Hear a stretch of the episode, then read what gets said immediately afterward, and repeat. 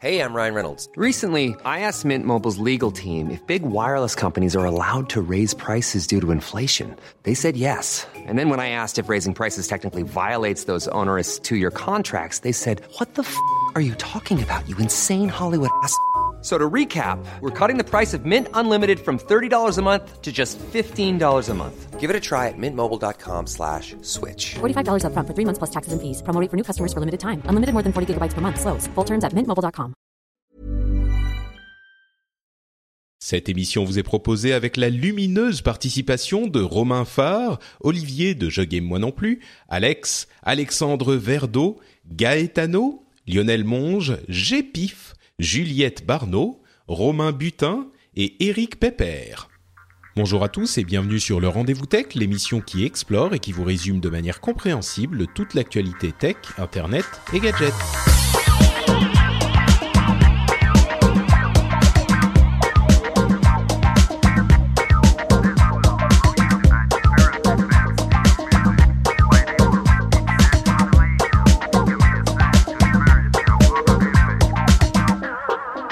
Bonjour à tous et bienvenue dans le Rendez-vous Tech, l'émission qui vous résume de manière compréhensible et sympathique et distrayante, j'espère du moins, l'actualité tech, internet et gadgets.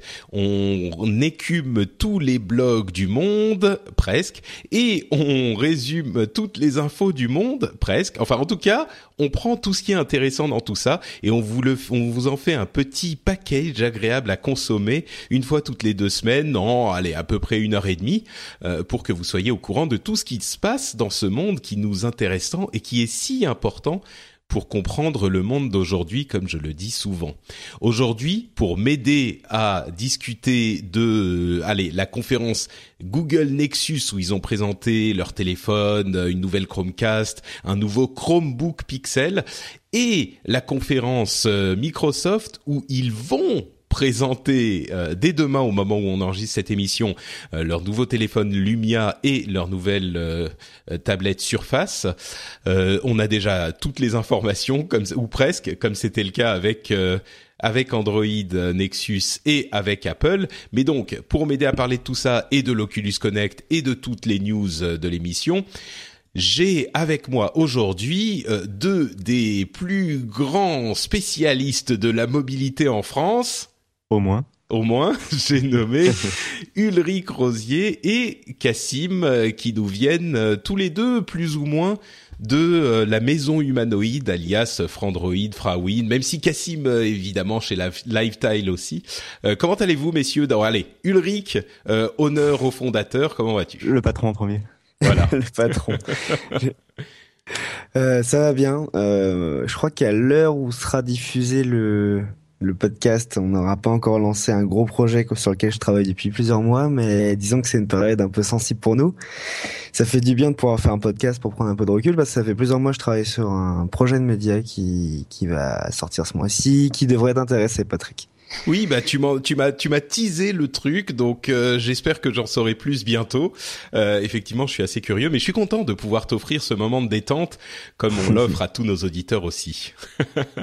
euh, Cassim, est là aussi, donc euh, Ulrich, effectivement, tu avais commencé avec Frandroid il y a bien longtemps maintenant. Cassim, toi, tu es aussi dans l'équipe de Frawin, euh, pour lesquels le site pour lequel tu rédiges des articles régulièrement et tu es notamment un, grand spécialiste de Microsoft et de ses téléphones et de ses objets mobiles. Donc euh, merci de nous prêter ton expertise toi aussi pour cet épisode. Ouais, merci pour l'invitation. Euh, j'espère que ma voix sera bonne parce que j'étais à Podren ce week-end et j'ai un peu chopé euh, la crève. Il fait froid dans le nord. ah, Podren d'ailleurs, euh, notre ami Florent qui m'aide à, qui m'aide à la mise en ligne des émissions est assez impliqué dans Podren. C'était sympa le, la, la, conférence? C'était très très bien. Euh, et puis j'ai hâte d'y retourner l'an prochain en faisant encore un peu plus, en en parlant encore un peu plus pour motiver les auditeurs à venir. Ouais, moi j'aimerais bien y aller, y aller un jour enfin. Ça fait euh, à chaque fois je me dis bon, euh, j'aimerais bien y aller et puis j'ai pas le temps, il y a trop de trucs à faire. Mais euh, bon, si vous êtes dans la région, sachez que Podren est un événement à ne pas manquer. Bon, l'année prochaine parce qu'évidemment maintenant c'était juste ce week-end. Donc bon, allez, on va se lancer avec le premier sujet qui est la conférence Google Nexus de 2015 où ils nous ont parlé des nouveaux téléphones Nexus. Il y en avait deux, du nouveau à vrai dire, des nouveaux Chromecast, il y en avait deux, et du Chromebook Pixel C, qui est un nouveau, une nouvelle tablette slash ordinateur portable de Google. Et je crois qu'il faut pas l'appeler Chromebook, non? Ah bah écoute, euh, c'est comme ça qu'ils l'ont appelé. Eux. C'est un Pixel, mais c'est pas un Chromebook. Ah, ah c'est vrai, c'est vrai. C'est vrai, effectivement. La, la raison pour laquelle c'est un petit peu euh, confusing, c'est que les anciens Pixels étaient des Chromebooks et là, c'est une tablette sous Android. Donc, ouais, euh... ils ont une bonne raison d'avoir enlevé Pixel, euh, d'avoir enlevé Chromebook. tu vois, c'est ah là là, oui, c'est vrai. Ok, ok. Bah justement, tiens, commençons avec ce, ce, ce j'allais redire Chromebook Pixel, avec ce Pixel C, euh, qui est en fait une machine un petit peu hybride. Euh, ça a l'air d'être la mode en ce moment. Tout le monde se met à suivre Microsoft euh, parce que parce que euh, en fait, c'est une tablette qui euh, ah, on entend quelqu'un qui tape derrière donc si vous pouvez muter votre son. jamais dû acheter un clavier mécanique. Mais si tu peux juste te mettre en, en, en silence, c'est bon. euh, vrai. tiens, d'ailleurs, une petite statistique au, au, au début. Euh, Android est utilisé aujourd'hui par 1,4 milliard de personnes dans le monde. Impressionnant. ouais, c'est euh, je crois que c'est la statistique des, euh, des appareils qui ont été activés ces 30 derniers jours. Non, quelque chose comme ça. Voilà. Euh, qui ont été utilisés sans doute ces 30 derniers jours. Ouais, ouais. Activé, c'est-à-dire allumé en gros, ouais. connecté au réseau. Voilà. C'est ça, c'est ça. Hum, ce qui est, ce qui est assez un... impressionnant. Alors et là, je vais mettre ma, ma casquette Microsoft. Euh, c'est pour, pour ça que t'es là. Donc vas-y, euh, envoie, euh, envoie. Euh, c'est intéressant par rapport au pari qu'a pris Microsoft à la build de, ils veulent qu'il y ait un milliard d'utilisateurs de, de Windows 10 dans les deux prochaines années. Donc c'est intéressant d'avoir ce chiffre de 1 milliard euh, à mettre en, en regard du, des 1,4 milliards que Android a déjà. Oui, sachant qu'évidemment quand on parle d'un milliard de Windows 10, euh, c'est pas tous les utilisateurs Windows, il y en a beaucoup plus qui utilisent déjà Windows aujourd'hui. Euh, Android oui. c'est quand même construit depuis 6 ans, quelque chose comme ça. Donc oui. euh, mais quand même euh, depuis 2000 fin 2007 c'était euh, annoncé par Google. Donc, c'est ça. C'est disponible depuis fin un 2008. Peu. Ah oui, ça fait déjà, euh, ça fait oui 2008. Et puis bon, je crois qu'on peut dire que les premiers étaient pas non plus euh, incroyables, mais mais on voit Apple avec l'iPhone par exemple qui est là depuis plus longtemps, qui évidemment pour des raisons de positionnement de marché, de prix, etc. a bien moins d'utilisateurs que qu'Android. Pour faire une comparaison, on est à peu près au chiffre d'utilisation de Facebook. Donc euh, voilà, c'est vraiment euh, universel quoi Android. Mais bon, euh, donc le Pixel C, qu'est-ce que c'est que cette machine? C'est en fait une tablette qui euh, est euh, accompagné d'un clavier qui est vendu séparément, mais le clavier a en fait une sorte de petite languette aimantée sur laquelle on peut coller la tablette. Alors ça se euh, ça s'aimante et ça se désaimante très facilement. Ça se ça a l'air en tout cas, on l'a pas eu dans les mains, mais ça se clipse et ça se déclipse très facilement. C'est très solide. Pendant la conférence, il le tenait par le clavier, par la tablette et tout tenait. Et ensuite, euh, la languette en question peut se rabattre à différents angles de 100 à 135 degrés. La tablette elle-même euh, n'a pas de support, n'a pas de kickstand, mais euh, quand elle est accompagnée de son clavier, donc elle peut se refermer sur le clavier dans un sens, dans l'autre, etc. Euh, c'est une tablette de format 10,2 pouces. C'est un format A4, donc euh, c'est assez pratique pour euh, certaines utilisations. Une bonne résolution, on a 300, plus de 300 pixels par pouce, 3 gigas de RAM, etc., etc. Et USB-C et un truc hyper intéressant euh, c'est que le clavier se charge par la batterie de la tablette par induction. Euh, donc quand le clavier est, est, enfin quand le clavier est sur la tablette, il se charge par induction et il a une capacité, bien sûr, une autonomie suffisamment importante pour que ça soit pas vraiment un problème pour la l'autonomie euh, de la batterie elle-même. Alors la tablette est vendue euh, 500 dollars à 32 gigas de stockage, euh, 600 pour 64 gigas de stockage, et le clavier est vendu séparément pour 150 dollars. Il sera disponible à Noël et alors, on parle des États-Unis. Hein, on n'a pas, je crois, les informations pour euh, l'Europe ou la France. Euh, et donc, comme on disait, ce qui est sur, surprenant, je sais pas, mais ce qui est intéressant, c'est que c'est un appareil sous Android et pas sous Chrome OS, comme l'étaient les anciens Pixel, qui étaient des Chromebook Pixel. Là, le Pixel C, il est sous Android. Alors. Euh, Premier, première analyse, qu'est-ce que tu penses de cette machine? Est-ce que c'est intéressant? Peut-être Ulrich? Ah oui, c'est intéressant parce que euh, nous, euh, on va dire dans l'écosystème Android, j'ai pas de religion, mais bon, je me considère quand même dans l'écosystème Android. Dans l'écosystème Android, on s'attend à l'unification de Chrome OS et d'Android. C'est, euh, ça a été le cas déjà dans les équipes de Google. On attend que les deux systèmes finalement euh, soient le même. Mais là, ce qu'on est en train de s'en rendre compte, surtout avec ce produit-là, c'est que finalement, bon, il n'y a peut-être pas besoin de faire d'unification. Peut-être qu'Android à lui seul est suffisamment euh, intéressant pour faire tourner des, euh, on va dire des, des, des machines hybrides. Moi, je la trouve très intéressante. Déjà, elle est chère. En face, on a peu de tablettes Android. C'est quand même surprenant sur le marché Android des tablettes si chères. On a peut-être une Sony, on a une, une Samsung, mais c'est pas, je veux dire, Android fonctionne pas très bien sur, ces, sur ce genre de gamme de prix. On a, Le gros on du a- marché, le gros du marché est sur du 8 pouces ou moins, c'est ça? Oui, mais c'est pas le problème, c'est vraiment un problème de prix. C'est-à-dire que en dessous de 500 euros, il y a de l'Android. au- Au-dessus, il y a que de l'iPad. Euh, Bah, à vrai Voilà. dire, j'ai vu, euh, j'ai vu, j'ai eu l'occasion de prendre en main un- une Galaxy, euh, je sais plus laquelle c'était, enfin une tablette euh, Android, euh, Galaxy Ouais. Tab, et le Sony euh, Xperia Z, Z3, euh, voilà, Z, la- 3 Z- tablettes, etc. c'est plus un truc du genre.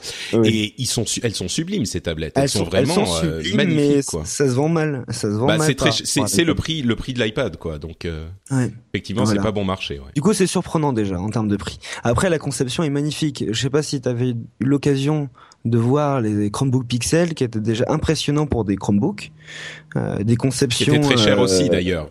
Très montrent vraiment une excellence de 1500 design, d'ingénierie. hmm. Ouais, c'est déjà impressionnant. Donc là, on retrouve sur la tablette euh, un niveau de, de qualité impressionnant.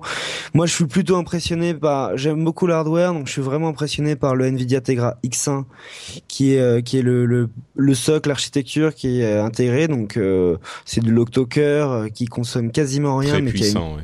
C'est un- une des architectures mobiles les plus puissantes du marché. Euh, ça, c'est évident. On l'a pu la tester nous sur la Shield Android Tablet, qui est une petite euh, euh, Shield Android TV. Pardon, je me trompe tout le temps. Une petite machine Android TV euh, méga puissante qui est sortie en France justement euh, là ce mois-ci. Et, euh, et c'est c'est vraiment très puissant. Je pensais pas du tout l'avoir sur un produit mobile, donc je suis plutôt content de l'avoir sur une tablette. Donc moi, je la trouve impressionnante. Après, D'accord.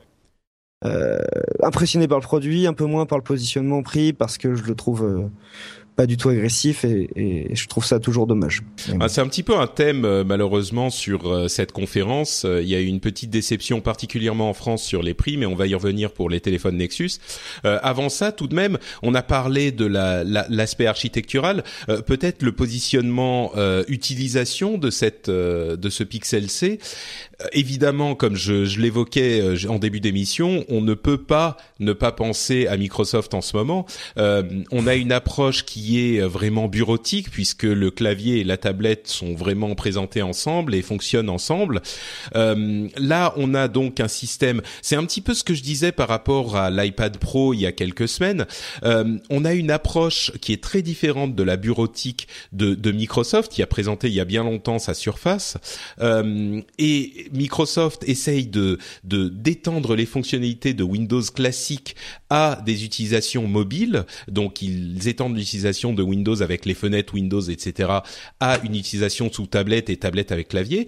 Euh, visiblement, Apple et aujourd'hui Android euh, vont dans le sens inverse, c'est-à-dire qu'ils essayent d'étendre les fonctionnalités de leur système mobile euh, pour des utilisations un petit peu plus bureautiques, un petit peu plus professionnelles. Bah, ils partent de leurs forces respectives, tout simplement, je pense, en fait. C'est-à-dire que Microsoft est très puissant, enfin, encore sur le l'ordinateur de personnel de bureau classique avec des justement avec les fenêtres etc alors que euh, Google et Apple sont évidemment beaucoup plus puissants sur le mobile que sur les ordinateurs sur les OS de bureau quoi donc euh, donc je pense qu'ils perdent chacun de leurs forces euh, respectives j'y vois un peu une, une analogie avec Free en France où euh, euh, qui est parti de la DSL enfin qui brade le mobile pour vendre de la DSL euh, contre ses concurrents qui ont tendance à plutôt euh, brader de la ouais. DSL Mm. pour vendre leur mobile. Mais alors du coup, est-ce que pardon Ulrich Non, c'était c'était Cassim. Mais- Ah oui, Ah, non, pardon. j'ai parlé. Non mais, mais moi je trouve que c'est un- c'est intéressant parce que pour moi Android est, est très peu voire pas du tout optimisé pour être utilisé comme euh, système d'exploitation productif avec un clavier, on va dire. Bah, c'est c'est- Et- c'est justement la question que j'a- que j'allais poser. Est-ce que Android peut réussir dans cette euh, position? Beaucoup plus convaincu par iOS personnellement. Bah, Android peut. Parce que aujourd'hui Android, euh, on est capable de brancher une souris. Néanmoins, ça n'a pas été conçu pour ça. Ça a été, ça a été conçu pour une utilisation tactile. Et en plus, il manque un élément, genre pour moi important, on va pas dire essentiel, mais c'est le trackpad hein, sur ce clavier. Oui. Et euh, donc, faut jongler entre les touches du clavier et l'écran tactile. Et moi, j'ai j'ai- malheureusement, euh, je suis vrai que je suis un utilisateur de Mac. Euh, du coup, j'ai jamais été encore séduit par par cette utilisation de jonglage entre les touches du clavier et l'écran tactile. Même. Faut, Bah- faut avouer que c'est un aspect important, cette euh, l'absence de trackpad. euh, tu, tu sais quoi Merci de, de le faire remarquer parce que moi je l'avais même pas remarqué. Et justement, ouais. euh, ouais, vas-y Cassim. Bah justement sur la conception du clavier, euh, donc maintenant on voit, euh, bon il y a Microsoft qui devrait ra- présenter probablement un nouveau clavier à leur conférence, mais euh, on, on voit en tout cas ce que Microsoft propose avec la Surface, ce que Apple propose avec l'iPad Pro et ce que Google propose a priori donc avec le Pixel C là. Et C'est euh, assez je- similaire. Hein. Ah, euh, alors je suis le- celui qui m'a le moins convaincu, c'est Apple qui a pas de trackpad et qui a qu'une seule position d'inclinaison. Euh, eux, c'est vraiment, enfin avec un, un clavier pliable en trois positions. Enfin, c'est vraiment. Euh, pour moi, c'est la solution qui m'a le moins convaincu, qui fait le plus euh, accessoire qu'un qu'un Logitech aurait pu sortir par exemple pour l'iPad et que je trouve que c'est pas. Je m'attendais à mieux de la part d'Apple en, en termes de conception de produits. Par contre, euh, sur le Pixel C, au moins déjà bon, il donc lui il propose les, les multiples inclinaisons euh, de, de, de la tablette. Euh, mais il y a toujours pas le pied euh, sur la tablette elle-même, donc c'est-à-dire que tu es obligé d'avoir le clavier quand tu, quand tu veux simplement incliner euh, la tablette. Donc par exemple moi une surface, je peux ne débrancher une, le, le clavier pour euh, par exemple dans le, dans le lit pour regarder une vidéo euh, et n'utiliser que le pied en fait finalement. Et après, oui, moi, moi le point surtout le, le plus important pour moi, c'est ce manque de trackpad. euh, c'est ce que j'avais fait remarquer. euh, c'est euh, pour moi, c'est oui, c'est ça, c'est que tu es obligé de tendre le bras euh, en utilisation. Euh, rég- à vrai t'es obligé dire- régulièrement de tendre le bras.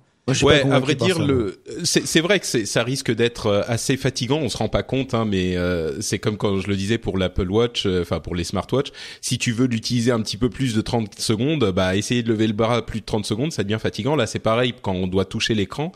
Euh, mais en même temps, la raison pour laquelle un trackpad est absolument nécessaire sur une machine sous Windows, c'est qu'il y a une souris et qu'il faut le- l'instrument de pointage essentiel, c'est la souris et on doit l'utiliser tout le temps pour accéder au menu, accéder au machin, etc. Euh, là, c'est conçu, évidemment, il y a, surtout dans une utilisation bureautique, il va y avoir des menus, de la sélection et tout ça, mais le système en lui-même est conçu pour fonctionner un petit peu moins euh, avec souris. Enfin, il n'empêche que pour une utilisation bureautique, ça me paraît un peu compliqué, quoi. Mais bon. Bah, sur Android, normalement, c'est plus flexible. Euh, du coup, on pourrait, on pourrait envisager de connecter une souris, comme c'est le cas sur certaines tablettes. Oui, Mais moi, ce que en- je trouve ironique. oui, mais là, ça devient carrément pas pratique avec une souris. Non, tu trimbales la clavier, le clavier, la souris, le truc. Non, c'est pas euh, pratique. Le trackpad, pour moi, euh, ça a quand même été Mm. une invention intéressante pour la mobilité. Mais euh, moi, ce que je trouve intéressant, c'est que finalement, on voit que tous les OS du futur, parce que je considère pas, euh, par exemple, le, la dernière version El Capitan comme l'avenir de de de- d'Apple. ah, C'était une mise à jour pareil. Ouais, tous les Ouais. OS du futur se rejoignent sur ce sur ce positionnement de produit, c'est-à-dire une tablette hybride euh, de haut de gamme. euh, je trouve ça, je trouve ça plutôt. Ouais. Bon, c'est une, euh, oui, c'est une. euh, je pense que c'est une offre qui est possible. Je suis pas convaincu qu'il y aura que ça à l'avenir, mais bon.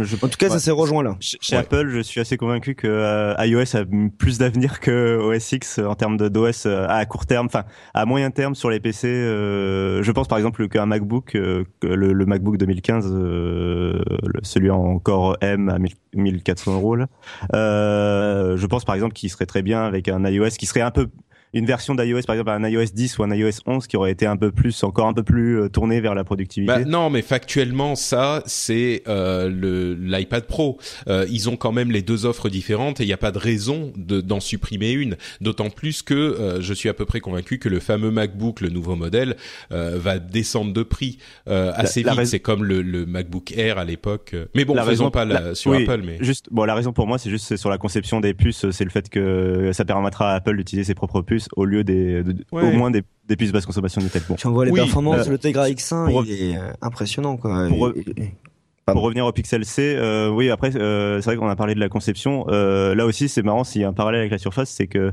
euh, Google fait ça pour motiver les fabricants, pour leur montrer une direction euh, à suivre en termes de conception de produits, de, de qualité de fabrication.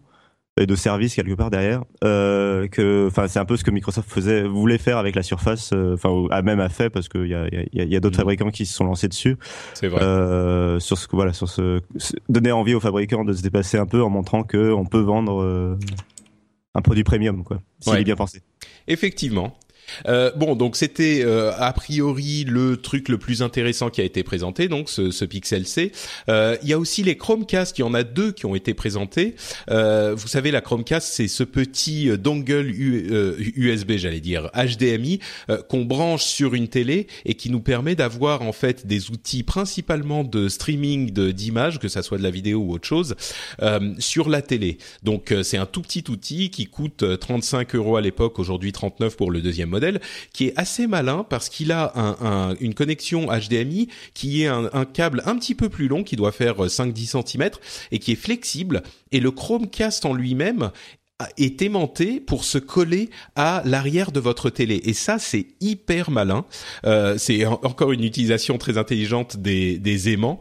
Euh, d'autres auraient dû y penser avant parce que c'est tellement bête et tellement intelligent que on a on, on, on, se dit comment personne n'y a pensé avant donc euh, parce que évidemment le Chromecast il dépassait un petit peu de la télé c'était pas très euh, pratique c'était trop gros etc donc ça c'est super malin euh, il y a plein de nouveautés euh, d'amélioration sur ce deuxième modèle de Chromecast il y a un, Wi-Fi un peu plus stable parce que c'est vrai qu'il sautait de temps en temps euh, il y a une app Chromecast euh, sur les téléphones qui propose de la recherche, de la recherche de contenu. Donc ça, c'était un petit problème pour le Chromecast. On savait pas quelles apps étaient compatibles Chromecast ou pas, etc., etc. Euh, le, le Chromecast va aussi précharger le contenu euh, de l'app qui est sur votre téléphone, parce qu'évidemment le Chromecast se contrôle toujours avec le téléphone ou la tablette ou l'ordinateur, parce que lui-même a très peu de fonctionnalités. Il fait que la passerelle. Donc le Chromecast va précharger le contenu euh, qui est disponible sur votre app du téléphone sans que vous ayez à lui demander de manière à ce que au moment où vous le transférez sur, Chromecast, ça soit disponible tout de suite. Les jeux peuvent être euh, streamés sur le Chromecast sans avoir passé par un dédoublement d'écran, euh, etc., etc. Il y a aussi un Chromecast audio qui est peut-être un petit peu moins intéressant, mais qui permet, par exemple, de mettre euh, des Chromecast partout dans la maison et puis ensuite de contrôler sa maison, le, le son de sa maison comme on le faisait avec un système Sonos euh, il y a quelque temps déjà. Pour moins Euh, cher, quoi. Pour un peu moins cher, ça c'est certain. Euh, ce qui est un petit peu un petit peu moins pratique, c'est qu'il faut toujours brancher le Chromecast même audio sur un port euh, USB pour l'alimenter. Donc euh, ça c'est un petit peu c'est pas super cool parce que euh, enfin c'est pas super cool. Disons que sur la télé on a des ports USB, euh, à côté des des, des enceintes on n'en a pas forcément. Mais je crois euh, qu'ils fournissent une connectique filaire. Euh, Ah oui bien sûr, mais du coup il faut brancher sur le il faut Ouais, brancher sur le courant quoi. C'est sûr. Euh, donc on peut contrôler qu'est-ce qui fait quoi dans quelle pièce si on en a plein, etc. Et les deux coûtent le même prix, euh, 35 dollars aux US, 39 euros euh, en Europe, en France en tout cas. Euh, ils sont disponibles tout de suite. Moi j'ai acheté mon Chromecast 2 euh, immédiatement, à l'instant je, je rafraîchissais la page, voilà. Donc bah, Ulrich, qu'est-ce que tu penses de ces deux Chromecast? Moi, je suis amoureux du Chromecast depuis longtemps. J'en ai mis sur mes deux télés chez moi. Donc, au bureau, là, on a sur toutes les télés, tous les écrans. Euh, en réunion, c'est méga pratique. Donc, ouais, moi, je, l'attendais cette évolution du Chromecast qui se faisait, euh, qui se faisait attendre avec le Wi-Fi, était pas terrible. Et on compte que sur le Wi-Fi sur ce type d'appareil. Donc, dès lors que que que, que le- l'environnement était, euh, j'allais dire bruyant parce que bruyant en ondes, Au niveau réseau, oui. Ouais. Et euh, bah ça fonctionnait mal quoi. Euh, nous je rappelle au bureau quand on, mettait en route le micro-ondes, euh, ça faisait ça faisait arrêter euh, à la pause déjeuner, ça faisait arrêter la, la télé. Pourtant le micro-ondes était vraiment euh, pas à côté quoi. Et euh, donc bah je suis plutôt content, le Wi-Fi AC, il est éprouvé chez moi, il est éprouvé au, bou- au boulot sur plusieurs appareils donc je suis content de le retrouver sur le Chromecast. Le design, il a bien évolué, le prix est resté identique. Euh, moi je j'ai- je trouve que bon, c'est une belle évolution. Euh, D'ailleurs, j'ai pas entendu parler de la 4K. Euh... Je crois pas qu'il fasse faites- 4K, j'en ai pas entendu parler en tout cas. Ouais, j'en ai pas entendu parler, c'est bizarre. Oh, c'est 4K. on- je pense qu'on y est. Il y a, c'est vraiment le tout début. Donc, euh, l'avantage, c'est que pour un appareil aussi bon marché, euh, c'est presque un inconsommable. Quoi. On l'achète cette année. Si on a un autre dans deux ans, bah, on en rachètera un autre. On peut même en acheter deux, trois pour toutes les télés de la maison. C'est l'idée euh, vraiment du truc, c'est que c'est suffisamment bon marché pour qu'on puisse l'utiliser et l'acheter sans regret. Quoi. Euh, rapidement, Cassim, t'as une, euh, une un commentaire sur le Chromecast ou sur le Chromecast Euh, audio? Ouais, euh, pas trop parce que je suis pas. euh, le Chromecast audio, je trouve, je le trouve justement un peu plus intéressant, sauf ce problème de, de l'alimentation par USB. Euh, je trouve que c'est une bonne euh, façon de, transformer son système en, système Sonos justement pour beaucoup beaucoup moins cher. Euh, après, je suis pas voilà, je suis pas utilisateur du Chromecast vidéo. J'avoue que j'ai. Euh, pourtant, euh, je suis nerd et tout, hein, mais j'avais compris le produit. Enfin, ça me, il y a un truc qui bloque dans mon cerveau, je sais pas. Je suis plus utilisateur de, moi, j'ai du Miracast qui est et qui je sais doit marcher. Je pense qu'il doit marcher euh, ceux qui ont comparé je pense que le Miracast actuellement doit marcher moins. C'est-à-dire que c'est une technologie euh, pour ceux qui savent pas donc c'est un standard de transmission de vidéo sans fil mais ça se en fait enfin pour l'expliquer c'est juste un câble HDMI sauf que c'est sans fil donc c'est vraiment euh, on colle l'écran euh, l'écran de son appareil on le déporte euh, en miroir enfin voilà euh, tout bêtement euh.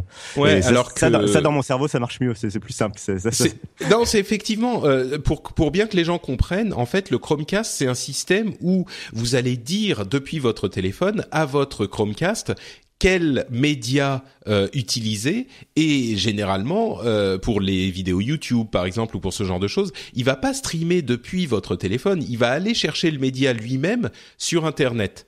Euh, donc euh, ou là où il est. Bon, si c'est sur votre téléphone, ça peut se faire aussi, mais euh, il va aller le chercher là où il est. Donc, euh, mais je pense que c'est une logique qui est intéressante dans tous les cas, c'est que c'est l'idée que on a un appareil qui est puissant dans les mains. Pourquoi est-ce qu'on ne pourrait pas l'utiliser pour afficher les images sur la télévision? Euh, et, et il y a différentes technologies qui permettent de faire ça, mais Chromecast est l'une d'elles. Entre parenthèses, il fait aussi la photo maintenant. Euh, Enfin, euh, c'était pas le cas par l'application par défaut euh, jusqu'ici. Mais hum, donc voilà, il y a des partenariats avec Spotify et Deezer pour le Chromecast audio, etc. Cette logique de on va envoyer le contenu qu'on a sur notre appareil qui est très puissant, qu'on a déjà dans les mains, qui est notre téléphone ou notre tablette, euh, c'est quelque chose qui doit exister parce que c'est trop. Enfin, si on ne peut pas le faire, c'est ridicule. Donc mécaniquement, il y a quelqu'un qui le qui le crée. Le Chromecast est une belle implémentation du truc. Donc euh, Bah aujourd'hui, ça semble être finalement la meilleure, euh, surtout au rapport qualité-prix. la plus populaire en tout cas j'ai oui, l'impression c'est sûr. Elle, elle est- en fait, elle est multiplateforme. euh, Elle a, elle a quand même des fonctions euh, bien évoluées parce que sur Android, on est capable de faire la duplication de d'écran quand L'écran, même. oui, oui. Mais sur n'importe quel autre appareil, dès qu'on est sur Chrome, on peut afficher son navigateur. Toutes les applications qui permettent de, de consulter du multimédia, elles sont, là, je pense, la très grande majorité compatibles avec Google Cast. Voilà, moi j'ai envie de dire, euh, c'est vrai que quand on réfléchit sur l'offre euh, actuelle, euh, Ouais, pas c'est une bonne Moi, solution, pas- c'est Je me pose peu de questions en fait.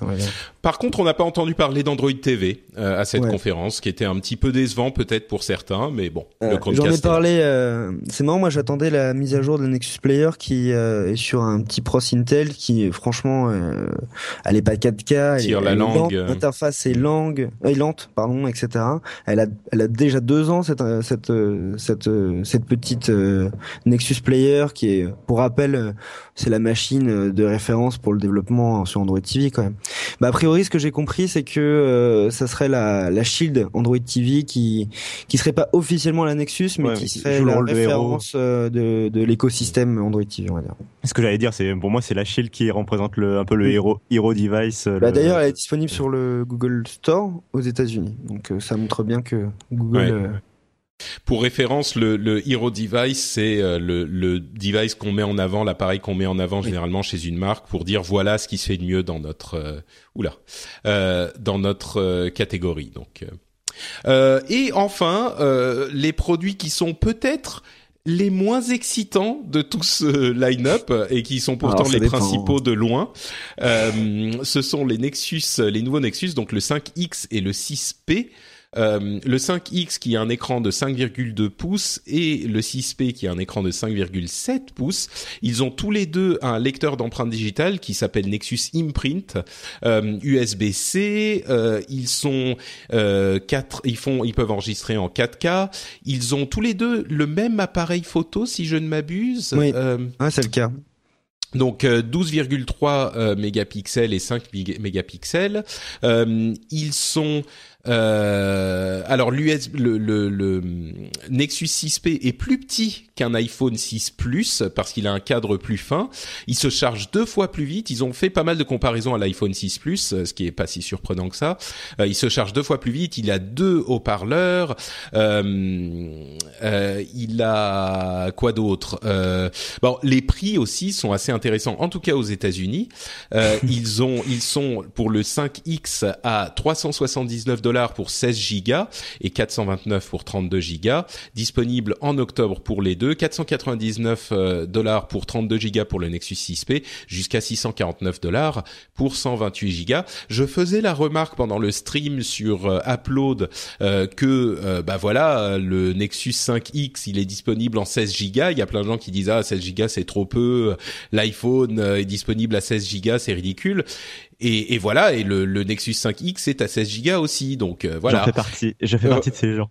Mais euh, mais euh, alors ce qui est euh, je sais plus qui a fait la remarque c'était peut-être toi Cassim mais euh, une remarque tout à fait juste qui est que bah c'est pas le même prix les enfants c'est quand même 379 dollars pour le pour le 16 gigas le, le 5X voilà c'est pas les 600 et quelques euros de l'iPhone. Donc tout à fait. il y, a un, il y a un autre point c'est que l'iPhone il est présent, il est proposé en 16 64 et 128 et ça fait vraiment Oh là, on va laisser le, enfin le 32, on va le. C'est ça, oui. Bah, c'est pour vous vendre, c'est pour vous vendre du 64, euh, c'est du upselling euh, exemplaire, oui.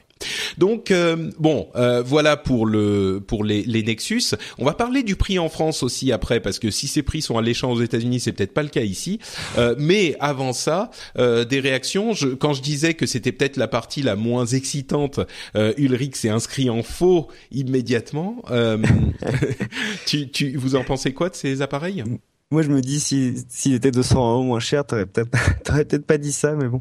Ah bah oui, en, version euro, mais enfin, on va, on va en parler, mais. Moi, j'ai toujours été plutôt excité par les Nexus euh, depuis les premiers, depuis le, on le considérait pas comme un Nexus, c'était le Nexus One, c'était le HTC, mais j'ai toujours trouvé que c'était des appareils, des appareils très intéressants de, part parce qu'ils sont vraiment bien suivis, il y a une grosse communauté derrière, etc. Parce qu'il y a une réflexion, Google intervient vraiment dans la réflexion de la conception du produit.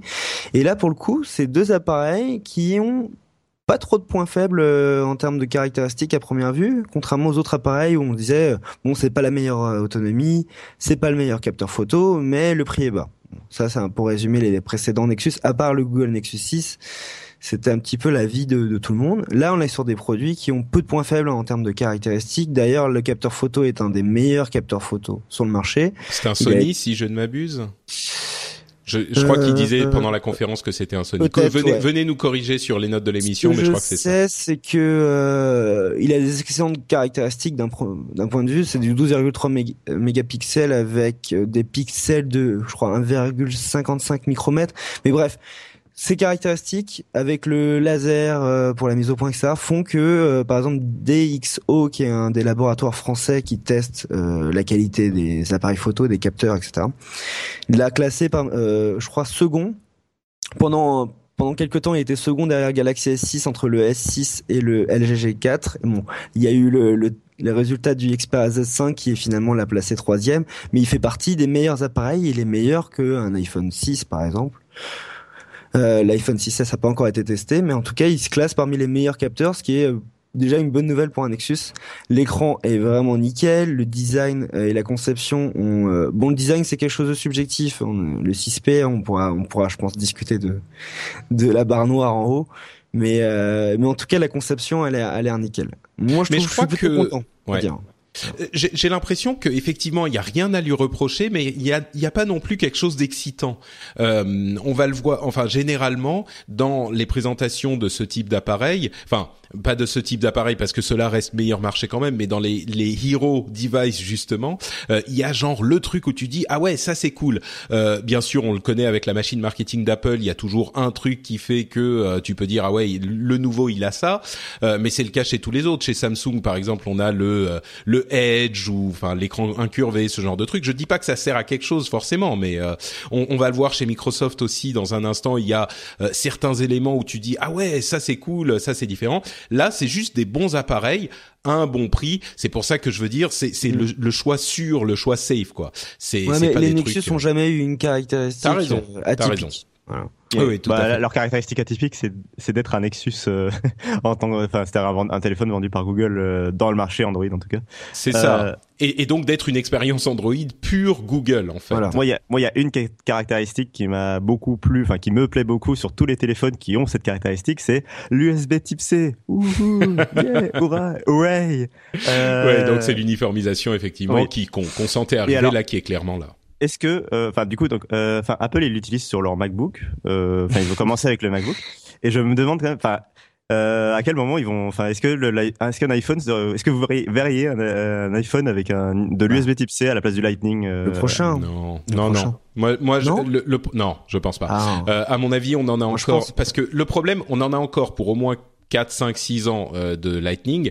Et euh, j'imagine qu'on aura du chargement par induction, du chargement sans fil avant l'arrivée du de de, de l'USB Type C sur le téléphone. Il y a eu tellement de gens qui étaient furieux au moment du passage de euh, l'ancien connecteur iPod à au connecteur Lightning et pourtant Dieu sait que ça faisait longtemps, ça faisait plus de 10 ans euh, qu'il était utilisé. Euh, ils, ils vont pas le faire euh, avant au moins quelques années. D'ailleurs, au passage, on perd la, la rechargement par induction qu'on avait sur euh, le précédent Nexus. C'est vrai. Mais euh, Euh, Google l'a justifié par le justement l'adoption du USB Type C qui n'a rien à voir, mais bon. Ouais. D'ailleurs, Euh, l'USB Type C n'a pas de sortie vidéo. C'est Oui, c'est- C'est de l'USB 2.0 Ouais, c'est du 2.0. C'est vraiment pour charger euh, et utilisation occasionnelle évidemment avec le cloud en ce moment. ça- Enfin depuis quelques Et ça années, marche c'est très plus bien aussi avec le. MacBook 12. Voilà. Euh, donc ils seront disponibles euh, plus tard en octobre. Il y a un plan Nexus Protect euh, qui vous permet l'échange de vos appareils un petit peu comparable là encore au, plan Apple Care Plus, c'est ça Un peu moins cher. un peu moins cher, bah comme toujours. Euh, par contre, ils se sont alignés sur le prix de, de la du Family Plan, du plan famille musique pour Google Google Music, 15 dollars par mois pour 6 personnes, euh, etc., etc. Et on en vient à la question du prix, effectivement, qui était euh, moi j'étais tout prêt à sortir le portefeuille euh, pour le Nexus 5X parce que je me disais bon euh, 379 dollars, euh, ça va faire aller on va dire 400 euros en Europe, euh, c'est quand même euh, intéressant. Et là, on se retrouve avec un prix qui est vraiment plus élevé de 479 euros. Euh, ah, bien sûr, on inclut la TVA dans ce prix-là, la TVA et toutes les taxes, mais il n'empêche, aujourd'hui, le prix de l'euro et du, du dollar sont beaucoup plus proches. Euh, alors, ça explique peut-être aussi que le, le- le taux de change était plus intéressant à l'époque, donc ils vendaient moins cher en, en euros. Euh, mais est-ce que à presque 500 euros, du coup, le- le- l'appareil est aussi intéressant que ça euh, ou, ou Yeah. non Ou je sais pas. Je pose la question aux spécialistes. Ouais, euh, pardon, je crois que Cassim. Oui, juste, j'ai vu juste, euh, j'ai vu une autre explication en plus, euh, en plus des taxes, c'est aussi le fait qu'en Europe, euh, les produits sont garantis deux ans. Ouais. Euh, alors que c'est pas forcément le cas. Je sais pas pour le Nexus en fait, mais par exemple pour les surfaces, je sais que la surface elle est garantie en- aux États-Unis un an, alors qu'en Europe elle est garantie deux ans. Et du coup, forcément dans le prix. euh, Ouais, Ouais, ça se euh, ressent. ouais. En tout cas, ce qu'on ce qu'on voit, c'est que ça, ça explique pas tout. Ça explique une partie. Moi, j'ai euh, un- j'ai commandé les deux Nexus aux États-Unis euh, à travers un service de livraison euh, intermédiaire, etc., etc. On a l'habitude de commander des produits aux US, on a on a tout un petit process euh, pour commander ces produits. Moi, j'ai fait le calcul avec les frais de douane, les frais de transport, etc. Bon. Euh, je vais peut-être économiser 30-40 euros sur le produit. Il me coûterait moins cher si je l'avais récupéré directement aux États-Unis euh, avec un déplacement, mais mais euh, mais ouais, effectivement, en gros pour dire, euh, la différence elle est pas expliquée entre l'euro et le dollar. Ça c'est, euh, il reste toujours les 30 à 50 euros qui sont non expliqués. Eux ils les expliquent par euh, la variation euh, du cours. Euh, Peut-être qu'ils appréhendent euh, que l'euro euh, reprenne quelques... à baisser ou. Ouais, continue de baisser même si ça s'est stabilisé aujourd'hui. Peut-être que c'est une, antipi- une anticipation, peut-être que c'est justement des marges supplémentaires pour la distribution en Europe parce qu'ils vont sûrement passer par des opérateurs ou des, des revendeurs. Puis il y a plus de pays euh, différents. Enfin, faut, enfin c'est plus chiant peut-être en termes de, Ouais. de distribution de passer. Pour, enfin, c'est plein de petits pays quoi l'Europe. C'est, c'est- dans le jeu vidéo, il y a souvent ce problème, cette problématique là. C'est vrai, c'est vrai. Ça coûte plus cher de distribuer en Europe, donc euh, bon, mais mais ouais. c'est pas flagrant, mais ça s'explique. Ça s'explique difficilement. Voilà. Mais Ouais. disons que, euh, d'une manière générale, on a souvent cette réflexion sur l'univers d'Android qui est qu'on peut avoir des appareils euh, vraiment de super qualité à 350, 400 euros, euh, entre 300 et 400 euros. Est-ce qu'il est meilleur que ces appareils-là On pense à, je sais pas, Xiaomi, OnePlus, euh, etc. Est-ce qu'il est meilleur que ces appareils-là qui sont un petit peu moins chers? Est-ce que ça se justifie? Parce que là, on parle de la version 16 Go euh, de stockage. Euh, évidemment, si on monte plus, ça monte un petit peu plus haut, et euh, si on prend le 6P, ça monte vraiment plus haut. Quoi, on arrive à des tarifs. Bah, et qui sont comparables à ceux d'un iPhone. Euh, plus tu sais, petit t'as même pas mais besoin d'aller. Euh, euh, Je crois que t'as même pas besoin d'aller en Chine pour trouver des prix plus intéressants. Même en France, chez Sony, chez HTC, chez Samsung aussi, on a Asus. des appareils euh, et Asus, etc. On a des appareils euh, à caractéristiques quasi égales, euh, bien moins chers. Euh, Mais alors, est-ce que- euh, Est-ce que ça vaut le coup euh, de, de dépenser un peu plus pour le Nexus 5X ou est-ce qu'il euh, si on veut un appareil, justement, si on veut cette histoire, je demande à moitié pour moi. Hein, euh, si je veux une expérience Android euh, de bonne qualité à justement ces appareils milieu de gamme à prix incroyable dont on parle depuis deux ans, euh, est-ce que c'est vers le 5X que je dois me diriger ou est-ce que ces autres appareils, euh, lequel justement Bah, le intéressant 5X et le 6P, c'est pas du milieu de gamme. hein. Moi, je le considère comme du haut de gamme hein, sur Android. Vu les caractéristiques, on a du Snapdragon 808 et 810, un écran Full HD et QHD de l'autre côté, un bon capteur photo, euh, une bonne batterie, euh, du capteur euh, d'empreinte digitale, euh, etc., etc. Mhm. Enfin, on Donc les appareils, gamme. les appareils qu'on va trouver à euh, 350 euros seront quand même une, une, une demi-gamme en dessous, quoi. On peut trouver des, il y a des surprises, il y a des certains Xperia Z3 qui sont euh, vraiment pas chers aujourd'hui. J'ai vu euh, certains produits qui étaient euh, qui étaient vendus à rabais. Sur, il y a vraiment des belles, il y a vraiment des bonnes offres et des bons plans euh, sur des produits même sortis cette année, mais ça reste, faut, faut juste dire que c'est Nex- Nexus, ça reste du haut de gamme. Après, euh, Bon, après Bon, tu- sais quoi. Voilà. ouais, tu tu me, ouais, c'est à vrai dire, c'est un petit peu, euh, je je je suis moi qui re- regarde du côté de d'Android en ce moment euh, pour pour tester juste pour en avoir un. Euh, c'est c'est vraiment. Euh, confusing quoi. Euh, je regarde tout ça et je me dis alors attends parce que moi en plus j'aime bien avoir exactement ce que je veux mais c'est pas facile d'avoir une recommandation où on peut pas évidemment sur euh, iOS il y en a qu'un donc euh, voilà tu prends celui la- celui-là et c'est plus simple et tu payes le prix mais euh, J'avais vu la vidéo du célèbre youtubeur, comment il s'appelle le youtubeur américain euh, Marcus Brownlee ouais, voilà. Il avait fait une vidéo en disant euh, quel est euh, le le- le- le- l'Android parfait. Et il avait épluché tous les Android en mettant euh, tous les bons points et tous les points négatifs. Et il, il avait conclu, euh, il y avait un ami à lui qui avait conclu que en, arrivant en disant bon bah je prends lequel, euh, nanana, bah je veux prendre l'iPhone. Bon. Ouais, c'était marrant effectivement. Son ami lui disait alors quel Android, quel appareil euh, Android est-ce que je peux acheter? Alors il me dit, il, Brownlee disait alors euh, alors t'as celui-là, il est super bien, il a ça ça ça et ça. Mais bon, alors ça c'est pas super. Non, attends, attends. Alors attends, prends plutôt celui-là. Euh, celui-là, il est, il est génial. Il a tel truc, tel truc, tel truc. Mais ah oui, non, mais alors ça c'est un petit peu moins bien, effectivement. Donc il fait ça trois, quatre fois. Et au bout d'un un moment, il lui dit bon bah laisse tomber, prends un iPhone. euh, tu t'emmerdes pas. Et effectivement, non, mais c'est, c'est, ça serait assez. Euh, euh, euh, ça serait une sorte de déni de se dire que ça c'est pas un des, des soucis d'Android, mais euh, mais bon, il y a d'autres avantages bien sûr euh, que que l'iPhone n'a pas. Mais bon, bref. Mais bon, vu le succès de nos guides d'achat sur Android, ça montre bien que, que les gens se posent la question. Ah bah, c'est Même moi, clair. je me pose la question tout le temps. C'est clair, non mais Mais bon. Moi, je vais. D'ailleurs, euh, bah écoute, tu me diras euh, quand tu vois une offre euh, vraiment cool. Mais en même temps, je veux une expérience Google pure. Je veux Bah, une Android prends du pure. Nexus, euh, prends, Ouais. prends Nexus. Ouais, ouais. Moi, ouais. je, je moi, nous, on a commandé les deux. Euh, comme C'est on pour un appareil nous- secondaire, donc. euh. Ouais, on les a achetés nous. euh, du coup, euh, on va les garder, etc. Je vais plus, je vais essayer de, je vais essayer de, de capturer le Nexus 5X quand il aura été testé par la rédaction.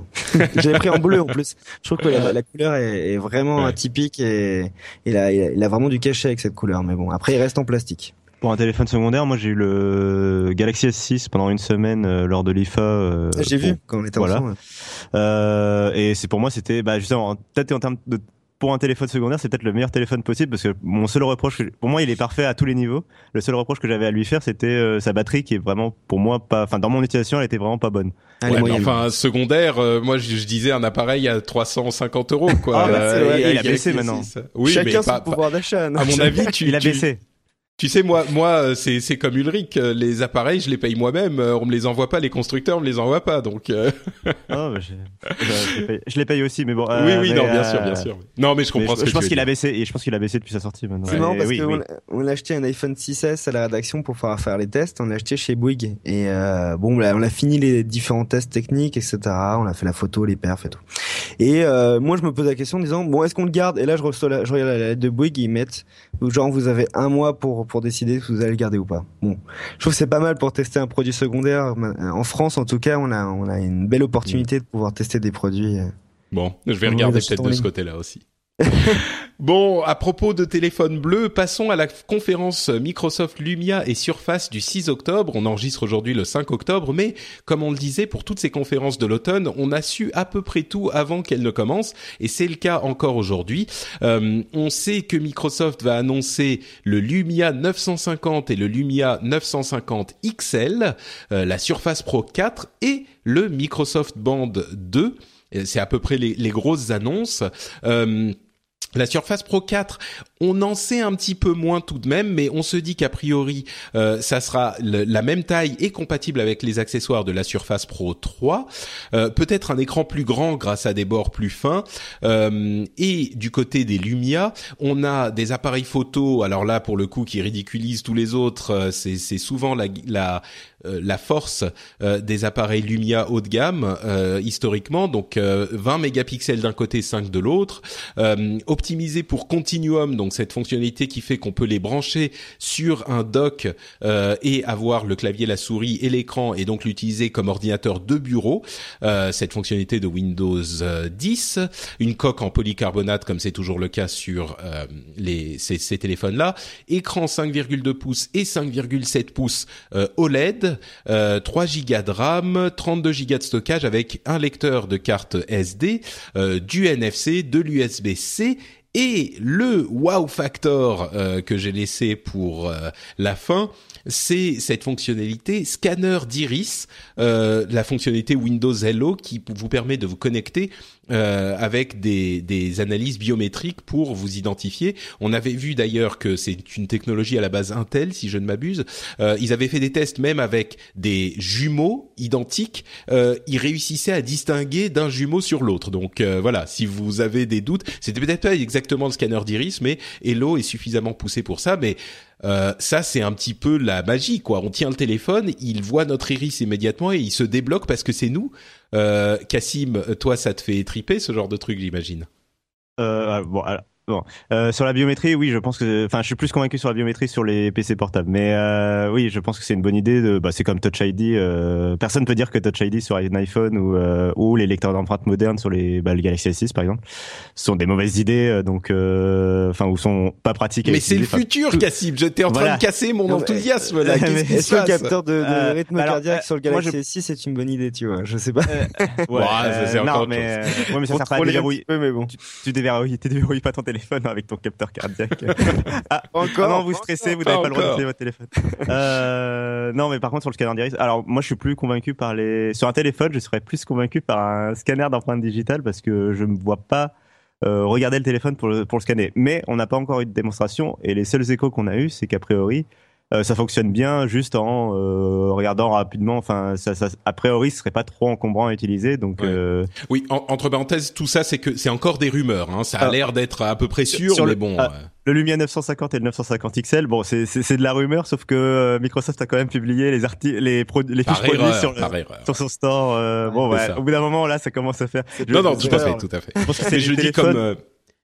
C'est ouais. les téléphones qui ont le plus fuité. euh, je De crois qu'il y a difficile, on peut difficilement faire pire euh, comme. euh, Ouais. Mais t'as raison, en fait, ça veut dire que euh, on peut pas le déverrouiller pour euh, regarder un truc quand il est posé sur le bureau, euh, à moins que, enfin, il faut le regarder, quoi. Il faut être en face du truc Ouais, a- pour le a- il y a déverrouiller. un truc comme ça, Effectivement, j'avais pas pensé à ça, ouais. qui me plaît moins. Après, j'ai l'impression que vous dites. toujours devant, non? Non, je sais pas. Ouais, mais j'ai un peu peur qu'en fait ce soit une, euh, une technologie qu'ils aient décidé de mettre pour dire Windows Hello est capable de faire ça, mais pas pour Mm. dire oh c'est mieux que l'empreinte digitale. Tu vois. Enfin, Ouais, non, mais c'est cool, Ça sur Android, euh, on pouvait. Oui, oui, le sur. euh, capteur euh, frontal pour pouvoir déverrouiller son téléphone, mais ça marchait, ça marchait quasiment jamais. Et je me rappelle des fois, j'avais des amis qui arrivaient à déverrouiller le téléphone avec leur visage. Là, a priori, c'est une autre génération quand même. Mais Oui, oui, l'iris marche oui, mieux, bien mais. sûr, bien sûr, mais, Mais bon, c'est vrai que s'il est posé sur le bureau un peu loin, si on tend le bras, bah ça, c'est c'est moins, c'est moins, ça fonctionne moins bien qu'un capteur d'empreinte digitale. Dans ce cas-là, mais de l'autre côté, si on le, Et sur Euh, ces deux téléphones, de l'USB Type C. Voilà, oui, c'est ce que je disais. Mais alors, d'une manière générale, dans la gamme Lumia du côté de Microsoft, on avait eu une petite crainte à un moment que Microsoft arrête de faire de téléphone. En fait, euh, ils ont arrêté de faire euh, toute une gamme infinie et ils se concentrent sur quelques appareils de grande qualité pour couvrir deux ou trois gammes différentes. Mais d'une manière générale, ces, ces Lumia, euh, tu, tu en attends, enfin, tu les, tu les considères comment euh, d'un point de vue Microsoftien Euh, bah alors oui justement sur la stratégie euh, bah en fait ils sont passés d'une stratégie où c'était Nokia le fabricant qui voulait bah du coup euh, avoir le plus de parts de marché possible et bah faire son fabricant quoi c'était un fabricant à une stratégie où bah c'est Microsoft qui fait des Lumia et du coup eux ils ont ils veulent séduire aussi les partenaires à faire des téléphones comme Acer qui en a présenté un à l'IFA euh, et donc ils veulent pour ça il faut euh, pas euh, tuer le marché en, proposant 10 000 Lumia donc ils vont se, concentrer sur quelques quelques Lumia, dont ceux-là donc qui sont censés donc euh, être faits pour les fans, euh, pour être vendus aux fans. Donc euh, pour une fois, a priori, il n'y a pas de gros inconvénients. À chaque fois sur les Lumia, des fois, il y avait toujours le petit point en moins. euh, ah, celui-là, il est, bah, comme on disait un peu tout à l'heure, c'est oh celui-là, sur le il est parfait, mais il a un petit, il a une batterie un peu en moins. Ou là, pour une fois, ou par exemple, typiquement sur les euh, précédents Lumia haut de gamme, il y avait beaucoup de stockage, mais il n'y avait jamais de lecteur de micro SD. Euh, là, par exemple, il a les deux. euh, Il a à la fois du stockage euh, conséquent avec 32 Go et, et a priori un lecteur de micro SD. Donc, euh, de ce côté-là, je pense qu'ils ont rempli ce qu'ils voulaient faire, c'est faire des, vraiment des téléphones le meilleur possible sur un Windows 10 mobile. Après, euh, moi personnellement, euh, je travaille à la maison, donc je suis moins intéressé par euh, avoir. J'ai moins l'utilité aujourd'hui d'avoir un téléphone haut de gamme, donc euh, je suis pas forcément euh, client, même si j'aime beaucoup Windows 10 mobile, euh, je suis moins client. Et euh, après, il faut pas s'attendre. euh, je pense que même Microsoft est conscient. euh, Enfin, ils l'ont plus, ils l'ont dit à, à, à Mimo, c'est que euh, il faut pas s'attendre à ce qu'il marche beaucoup. euh, ils sont conscients que c'est. Bah, euh, les Ouais, c'est- sont vues comme une marque à haut train de gamme et Windows 10 mobile et en- a encore du retard. Euh, tout ce qu'ils ont mis en place pour Windows 10 mobile prendra un ou deux ans à, être- à, à décoller, c'est-à-dire le fait d'avoir les applications universelles ou le fait que les applications iOS ou Android puissent tourner euh, sur Windows 10 mobile. Euh, tout ça, ça prendra. ça Avec, pas instantané, oui, les, les développeurs peuvent a- ont des moyens très simples de porter leurs applications iOS ou Android sur Windows 10 mobile. Mais euh, alors justement, la fonctionnalité Continuum qui est assez intrigante, l'idée d'avoir euh, le téléphone que tu branches sur ton écran et hop, c'est ton ordinateur de bureau. Euh, ça te, t'y crois? Tu penses que ça, ça fonctionne bien? On n'y est pas encore euh j'ai peur un peu. de- Alors, euh, sur le, pour- ça dépend des pays, mais euh, j'ai un peu peur du côté gimmick au début, c'est-à-dire le côté euh, c'est cool, mais tu l'utilises une fois et en fait euh, bof. Euh, Pourquoi ce tu dis ça dépend des pays? Euh, parce que je, pour moi, il y a, par contre, il y a un enjeu sur le, les pays qui ont, qui se sont équipés en, en appareil mobile. euh, en, enfin, il y a des pays en gros qui ont liv- Ah oui, bien sûr, qui ouais. parlent l'ordi quasiment portable. de l'Afrique, quoi. C'est ça, qui ont Enfin, les, les pays, ouais, effectivement, les pays euh, en voie de développement où euh, ils n'ont pas d'ordinateur, mais ils ont tous des appareils mobiles. Oui, oui. C'est ça. Bien Et sûr, t'as raison, Cassim. Et dans ce cas-là, euh, ils avaient même présenté à une conférence, euh, je sais plus laquelle c'était, Microsoft.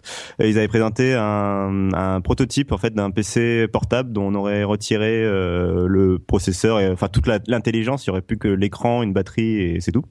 Et en fait, le téléphone euh, pourrait se connecter via Continuum à cet appareil et finalement le PC euh, devient, enfin le téléphone devient un PC portable. Hmm. Oui, c'est l'idée du truc. Ouais. Voilà, et ça permet d'avoir un PC coque vide euh, à beaucoup moins cher. Enfin, Ouais, mais donc euh, Euh, peut-être pas pour nous tout de suite encore, Bah, euh, parce que dans- nos- on a nos dans- appareils. Voilà, dans nos pays où on a euh, une tablette, un ordinateur, un ordinateur fixe, un, un téléphone, une montre, une télé connectée, et voilà. Euh, ouais, le, cloud synchronise tout ça et on n'a pas forcément besoin d'avoir un seul appareil. Mais euh, ça, ça a toujours été le rêve. Je sais pas combien vous Oui. avez- Il y a toujours eu Bien plein, sûr, ouais. plein de tentatives de, de transformer le, le smartphone en tablette. C'est- C'était le cas. Motorola, euh, Motorola avec son Razer, je me rappelle, mais c'est pas le seul. Il y en a plein. Ubuntu a voulu le faire aussi. Ou Essaye même de le faire. Bah, il y avait Euh, un, c'était Asus ou Acer qui faisait un, Ouais. un truc. Euh, Le, le pad phone. chose voilà, ça, c'est le ça. Oh, le ou le- il y en a Ah, eu deux, je crois. Ouais. La- le- pour moi, le seul, enfin la, la différence avec Microsoft, c'est que Microsoft, se- pour moi, se donne les moyens que de, que ça marche, dans le sens où euh, dans les autres cas, c'était des fabricants qui essayaient d'adapter un OS qui n'était pas forcément fait pour, comme Android ou quoi, euh, qui essayaient de voilà de de- de de- d'adapter ça. Ouais. Alors que Microsoft a pensé dès le début, enfin, le, disons que les applications universelles euh, qui fonctionnent de la même façon sur mobile que sur PC fixe s'intègrent parfaitement dans dans la technologie. Ça c'est vrai ça. Ben, je crois que là, on est on est le plus proche qu'on n'a jamais été de de la réalisation de ce fantasme. Effectivement, euh, on y est, on y est presque. Et, et, et je dirais même, c'est utilisable. C'est juste que notre configuration aujourd'hui euh, fait que on a plusieurs appareils spécialisés plutôt qu'un seul euh, qui fera peut-être moins bien certaines tâches qu'on veut faire euh, dans certains cas. Euh, Et- mais on la plus si loin, quoi. Et la rumeur veut que, euh, en, en tout cas en France, euh, Microsoft euh, offre le, le dock Continuum avec le téléphone justement pour vraiment pousser le, vraiment le produit quoi. Ce qui est, Comme- ce qui est intéressant, effectivement. Nokia avait fait la même chose avec la recherche en fil. Ils avaient C'est offert pratique, des. mais pardon, c'est pratique, mais c'est pas très confortable. On a toujours ce problème de se dire qu'est-ce qui se passe quand on reçoit un appel? Ah, justement. c'est pour ça que Asus avait vendu un stylet sur lequel on pouvait, avec lequel on pouvait Alors, téléphoner. Justement, Ça euh, là aussi c'est intéressant, c'est que Microsoft pour une fois se la joue, euh, j'ai envie de dire un peu Apple entre guillemets. C'est-à-dire que euh, pour une fois ils pensent bien leurs produits et ils se donnent les moyens là aussi de que ça fonctionne. C'est-à-dire que euh, ce sera limité, cette fonction Continuum sera limitée justement aux nouveaux téléphones haut de gamme euh, 950 et Ok. 950 XL parce que le processeur est capable de gérer deux écrans à la fois, qui deux écrans qui soient différents en fait. Pas que euh, voilà. Donc quand Euh, si si on t'appelle, tu tu décroches Tu ton téléphone du avec- dock voilà. et tu tu le prends et puis tu le reposes quand t'as fini. Mais voilà. Et même Ouais, d'accord. Euh, voilà, euh, et même euh, mieux que ça, c'est que Continuum peut fonctionner aussi en sans fil, euh, même si là ils ont fait surtout des démos à chaque fois avec de l'USB Type C. On peut avoir une solution en sans fil. euh, J'ai vu la dernière clé HDMI de Microsoft, euh, c'était pas terrible. hein. Mais bon, là, c'est- a été brandée gaming, Ouais. euh, il y avait une latence Bon, pas Ça possible. sera à tester, euh, ça sera à tester quand ils seront disponibles. On a justement sur les prix et les disponibilités des informations ou Euh, alors euh, moi, de ce dont je, enfin, ce qui murmure, ce qui se murmure, pardon, c'est euh, une disponibilité euh, dans les pays où Windows Phone fonctionnait le mieux, c'est-à-dire euh, bah, la France et l'Italie, quoi. Euh, C'est en Europe. Quoi. En tout. Europe surtout. Oui, en Europe surtout et en France Intelli en particulier. Euh, et donc, il sortirait d'abord en Europe avant les États-Unis, euh, donc un pays où, enfin, les États-Unis où le Windows Phone n'a jamais vraiment décollé. Euh, donc, euh, donc, donc ça sur la disponibilité, voilà. Je, moi personnellement, je m'attends à une disponibilité euh, très rapide euh, des Lumia en, euh, en Europe. D'accord. Euh, donc dans le mois par exemple ou enfin ou début novembre maximum je pense euh, et sur les prix par contre je me rappelle pas on a eu des rumeurs mais bon je moi je enfin, Rien de pas- précis quoi. ouais je Ils suis pas fan des extraordinaire les designs de- des premiers premières photos qu'on voit. Ça ressemble à des Nexus 5X. Bah les gens aiment pas trop. Enfin les gens sont un peu déçus des designs qui font pas euh, premium de 2015 Non, c'est-à-dire qu'en en gros il y a pas de métal. euh, voilà. Ouais, c'est Moi je, le, moi je le trouve pas mal le plastique, euh, le polycarbonate Ouais, de, des. Lumia. Et, et en plus Voilà. il est il est différenciant franchement. Euh, Euh, moi j'aime euh, moi je voilà je suis assez un défenseur. J'aime pas le plastique craquant des par exemple des vieux Galaxy d'il y a quelques années. Mais par contre le polycarbonate c'est pas la même chose. Enfin celui qui est utilisé sur Ouais. les Lumia est beaucoup plus épais doux enfin et puis ça donne une identité, euh, ça donne une identité à la gamme. Moi je les trouve pas mal mais. C'est vrai que Enfin, moi mais, je rêvais euh, du, du Surface Phone. Ouais, voilà, bon. Ah Ouais, oui, oui, Euh, avec le coque en mag, euh, carbone. euh, enfin, le, le. C'était Ouais. quoi? C'était du magnésium euh, Oui, magnésium. le Magnésium, ouais. Bon. Moi, je rêve de celui-ci, mais bon, Ouais. voilà. J'attendais celui-ci. Euh, alors justement. Justement euh, pour la sur- surface, euh, on aura donc tous les détails. euh, oui, entre parenthèses, on va faire un live avec Geeking euh, et euh, Jérôme de Nowtech TV, enfin le live upload quoi, euh, pour la conférence qui a lieu pour ceux qui écoutent tout de suite au moment où je l'ai mis en ligne euh, demain, donc le 6 à 4h30 euh, s- heure de Paris. Euh, donc on va faire un live et il sera disponible, j'espère, euh, sur Upload, sur le flux d'Upload comme je l'ai fait pour la conférence Nexus et la à 4 heures, conférence normalement. Apple. C'est pardon? C'est à 4 heures normalement, c'est à 16 heures pile normalement. Après, bon, Ah, je croyais que c'était mo- 16h30. modulo le début de la conférence, mais D'accord. Ah merde. Bon bah écoute. 16h30 euh, ce sera peut-être le moment où ils commenceront à présenter les produits après le, possible. speech, après le speech de Nadella sur euh, le cloud et Ouais, mais tu sais ce qui est ce qui est vraiment intéressant, c'est à quel point Microsoft est revenu au centre du jeu euh, de la tech. Euh, on, on disait pendant des années, on parle en France des Gafa, euh, Google, Apple, Facebook, Amazon, et il faut vraiment aujourd'hui rajouter le M à la fin. Euh, c'est vraiment les Gafam avec Microsoft qui est revenu depuis un un an et demi euh, comme un acteur majeur de ce de ce, ce- ce- cette grande pièce de théâtre que se jouent les géants euh, américains. Euh, et, et bon, je continue à être moi à chaque fois impressionné par tout ça. Selling a little or a lot? Shopify helps you do your thing however you cha-ching. Shopify is the global commerce platform that helps you sell at every stage of your business. From the launch your online shop stage to the first real life store stage, all the way to the did we just hit a million orders stage. Shopify is there to help you grow. Shopify helps you turn browsers into buyers with the internet's best converting checkout. 36% better on average compared to other leading commerce platforms because businesses that grow grow with Shopify. Get a $1 per month trial period at shopify.com/work. slash work. shopify.com/work. slash work. Ryan Reynolds here from Mint Mobile. With the price of just about everything going up during inflation, we thought we'd bring our prices down. So to help us, we brought in a reverse auctioneer, which is apparently a thing. Mint Mobile unlimited premium wireless. Ready to get 30, 30, bit to get 30, bit to get 20, 20, 20, bit to get 20, 20, bit to get 15, 15, 15, 15 just 15 bucks a month. So, Give it a try at mintmobile.com slash switch. $45 upfront for three months plus taxes and fees. Promo rate for new customers for limited time. Unlimited more than 40 gigabytes per month. Slows. Full terms at mintmobile.com.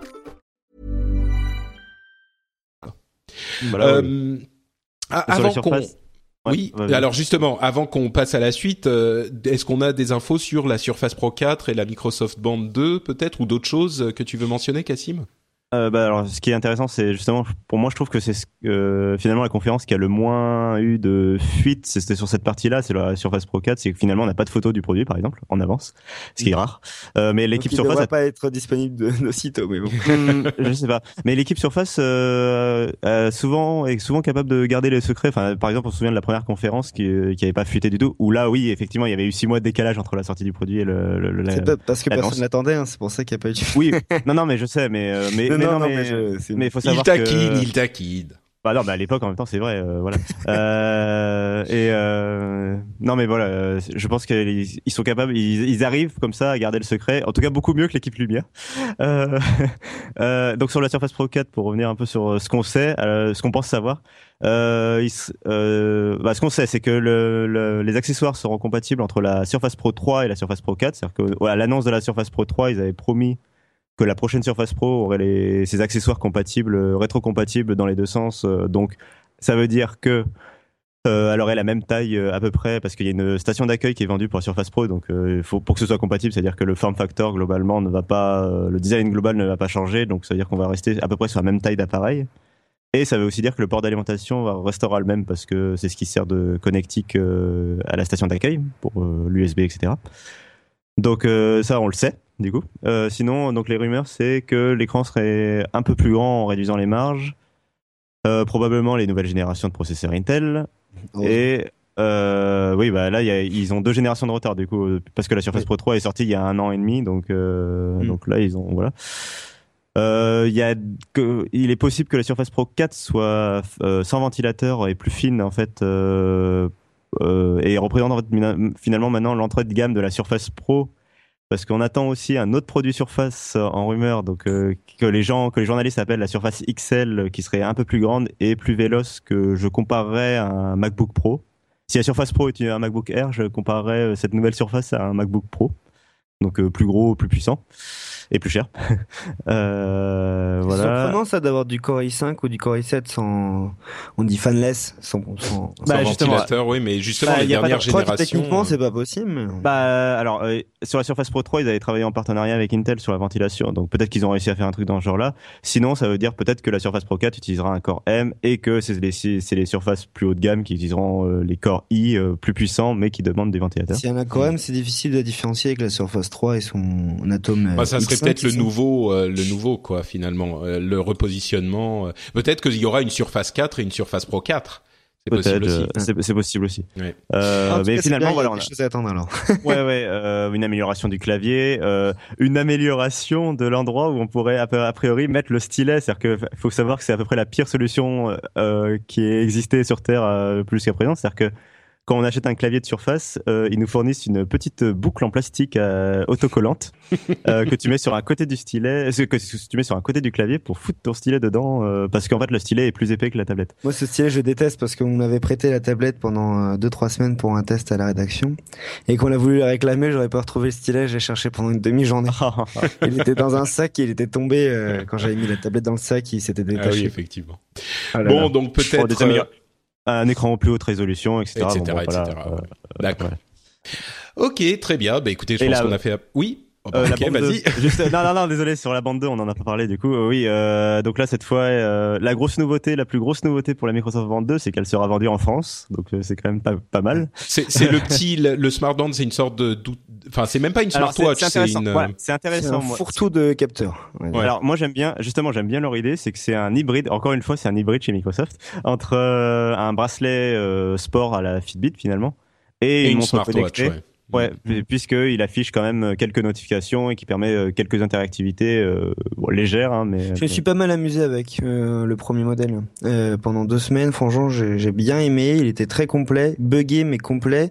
Ce que j'ai vraiment pas aimé, c'est l'ergonomie du bracelet. Donc là, j'attends vraiment. J'avais l'impression que c'était un prototype sur lequel ils avaient Ouais, c'était un essai. de, de Bah, c'était. Bah, un J'exagère, essai. En fait, c'était un projet. C'était vraiment un petit projet chez Microsoft et c'était un essai. Ils l'ont lancé comme ça en fait. Et ils sont, ils ont été très surpris par le succès. ça en fait. existe un petit projet chez Microsoft? Bon, ouais, Bah sais. ouais, ouais, non mais ouais, je sais, mais, mais bon, c'est- enfin, voilà, c'est comme ça. Mais euh, mais ils ont été vraiment surpris euh, par l'engouement euh, de la presse et tout. Bah, Enfin, genre, t'imagines bah, Microsoft qui lance un produit et les gens s'y intéressent quoi. C'est voilà, qu'est-ce qui se passe? Euh, Ouais. Donc voilà, bah, là, là, priori, bah, ce qui était le gros défaut par exemple, c'était que l'écran, bon déjà l'écran était sensible aux rayures et euh, surtout était plat, donc sur un bracelet. Donc faut s'imaginer un écran rectangulaire plat sur un bracelet. J'ai c'est fait un- mal au bras avec ce bracelet, moi. Bah ça faisait un peu truc de prison euh, quand assigné à résidence euh, quand. ouais, ça faisait ça, c'est vrai. Euh, Ouais, donc là, peut-être un écran arrondi, courbé. voilà, il sera- euh, ouais. Il était pas waterproof en plus. Voilà, là il sera un peu voilà. Donc c'est bien, je rechargeais quand j'étais sous la douche, mais euh, Bon, euh, alors, pour donc- finir sur l'événement, il y aura tout un, aussi tout un tas d'accessoires et il y aurait a priori euh, une surprise, un one more thing. Et alors là, euh, la- depuis qu'on sait ça, donc c'est- ça fait depuis ce week-end qu'on sait ça. Et alors là, euh, la rumeur euh, s'enflamme de partout, donc on verra. Il y a notamment une rumeur folle comme quoi Google pourrait être sur scène. Donc bon, là, euh, moi personnellement, j'y crois pas une seule pour seconde. parler de. Ah, peut-être, c'est vrai qu'ils ont trouvé un en accord fait. il y a pas, il y a pas Mais longtemps justement, avec ouais, Google. Et ce serait pour parler app. Bon, ce, qui, ce, qui, ce, qui- ce que ça ne sera pas, c'est le HoloLens a priori, parce que euh, Satya Nadella a dit il y a pas longtemps que euh, on était encore à 5 ans de la disponibilité euh, pour les Alors- jeux en grand public. Donc, euh, Euh, ouais, euh, je- hmm. Il pourrait y avoir une surprise de ce côté-là et euh, et sur le fait, je crois que Nadella en fait, je crois que sa déclaration a mal été euh, comprise. Je crois qu'il parlait du projet depuis qu'il a été créé en fait euh, en, en- au sein de Microsoft avant le d'accord. la démonstration. Donc, Heureusement qu'il quand même- est conseillé hein, par des communicants. Ouais, c'est ça. Donc euh, Bon. voilà, donc euh, bon, bref, on verra. Bah écoutez, il y aura peut-être un petit truc en plus et euh, vous pourrez le suivre soit en direct euh, avec l'équipe de Geeking, soit dans le flux d'upload, j'espère, je le mettrai euh, dans le, le flux comme je l'ai mis donc euh, pour les autres conférences. Et sur Frawin a priori. Et sur Frawin, mais bien sûr, mais évidemment, avant quoi que ce soit d'autre, vous allez sur Frawin pour non. suivre toutes les infos. Euh, et donc, euh, on va faire rapide sur la conférence Oculus Connect euh, parce qu'on est déjà à une heure d'émission quand même. On a fait long. Euh, donc, Oculus Connect, c'était la, c'est la conférence, bah, la deuxième de la conférence annuelle d'Oculus. Et bah, en fait, l'information, c'est qu'il n'y a pas trop d'informations finalement. C'est un petit peu décevant. Euh, on n'a toujours pas de prix, on n'a toujours pas de date, et euh, les, manettes qui sont spéciales pour euh, l'Oculus Rift ne seront disponibles que plus tard au deuxième trimestre 2016 contre une disponibilité au premier trimestre 2016 euh, pour le, le, le- la visière elle-même. Euh, on a aussi entendu qu'a priori, elle coûterait plus de 350 dollars. On, on Mhm. serait sans doute autour des 400 dollars. Il y en a on parie pour les 500 même. En Ouais. euros, faudra compter 700, 800. Non, ok. Bon, peut-être peut-être pas à ce point-là, mais effectivement, ça va Ouais. pas un être un appareil bon marché. Surtout que, comme je le disais, ça inclura une manette Xbox, mais pas les contrôleurs spécialisés qui vous déplacent les mains dans l'espace. Euh, on a aussi les machines recommandées pour euh, l'Oculus qui euh, coûteront, euh, alors qui seront fabriquées par Alien, Dell, enfin Alienware, Dell, Asus, etc. Ce sont des, des machines Oculus Ready qui coûteront au moins 1000 dollars au lancement.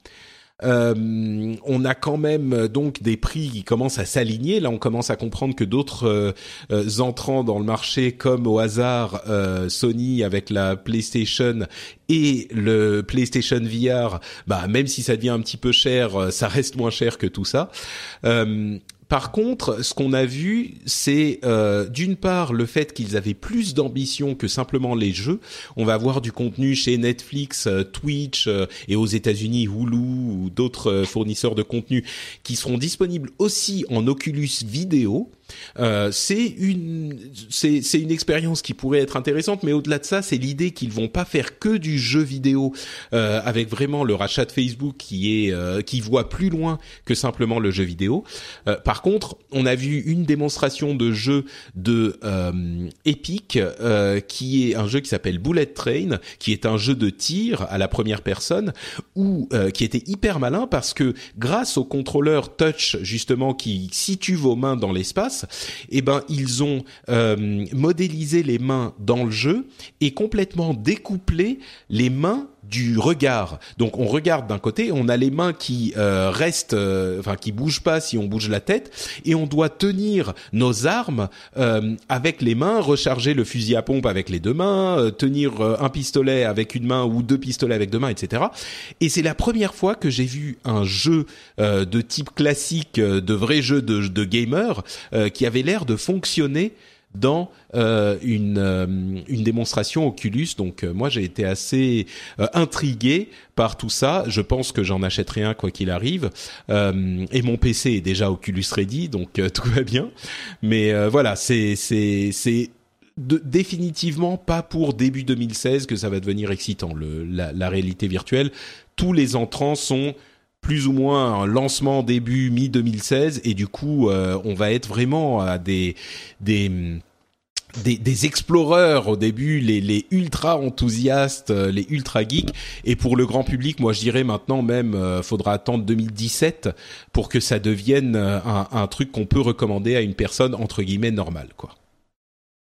Bah, euh, moi, ce qui m'intéresse, alors j'ai entendu dans un autre podcast qui parle de jeux vidéo, qui est très intéressant, qui s'appelle le rendez-vous jeu, euh, euh, sur l'annonce, l'annonce que tu m'as gentiment laissé dans, dans, dans le doc de l'émission, qui est le le partenariat pour Minecraft, qui finalement c'est un des trucs, que, bah, c'est que c'est JK dans le podcast qui m'a plutôt convaincu en fait, c'est que c'est le seul jeu qui intéresse les gamers euh, qui soit pas une petite expérience comme ce qui sera proposé sur PlayStation et qui en même temps ne consomme, enfin ne demande pas un PC euh, une foudre de guerre pour pour euh, pour tourner même en réalité virtuelle.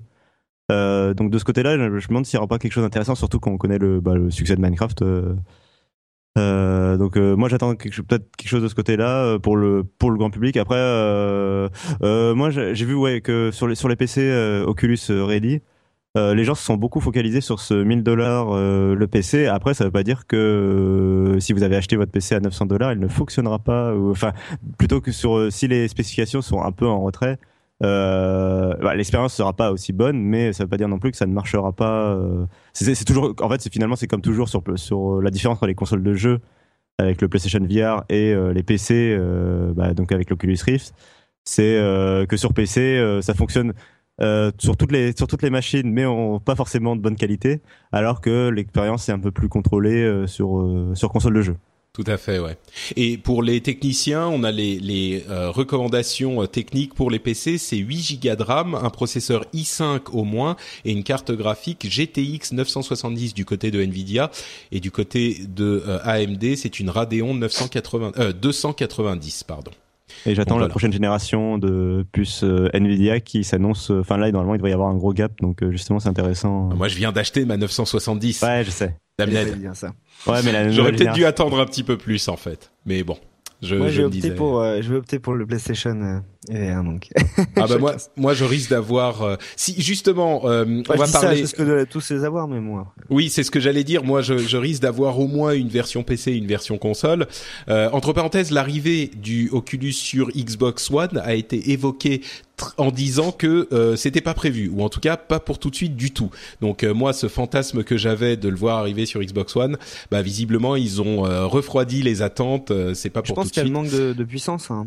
Ah bah, c'est le déjà la ouais, déjà la PS4 manque de puissance. C'est très Ouais. juste. Moi, j'ai testé PlayStation VR à l'IFA.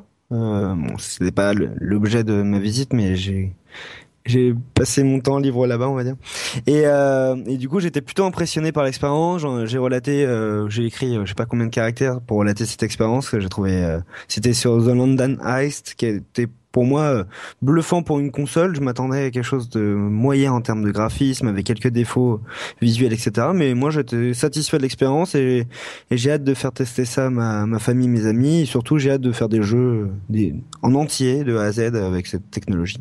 Ouais, bah euh, on, a- on attend ça effectivement. je pense qu'on Entre- tous hâte.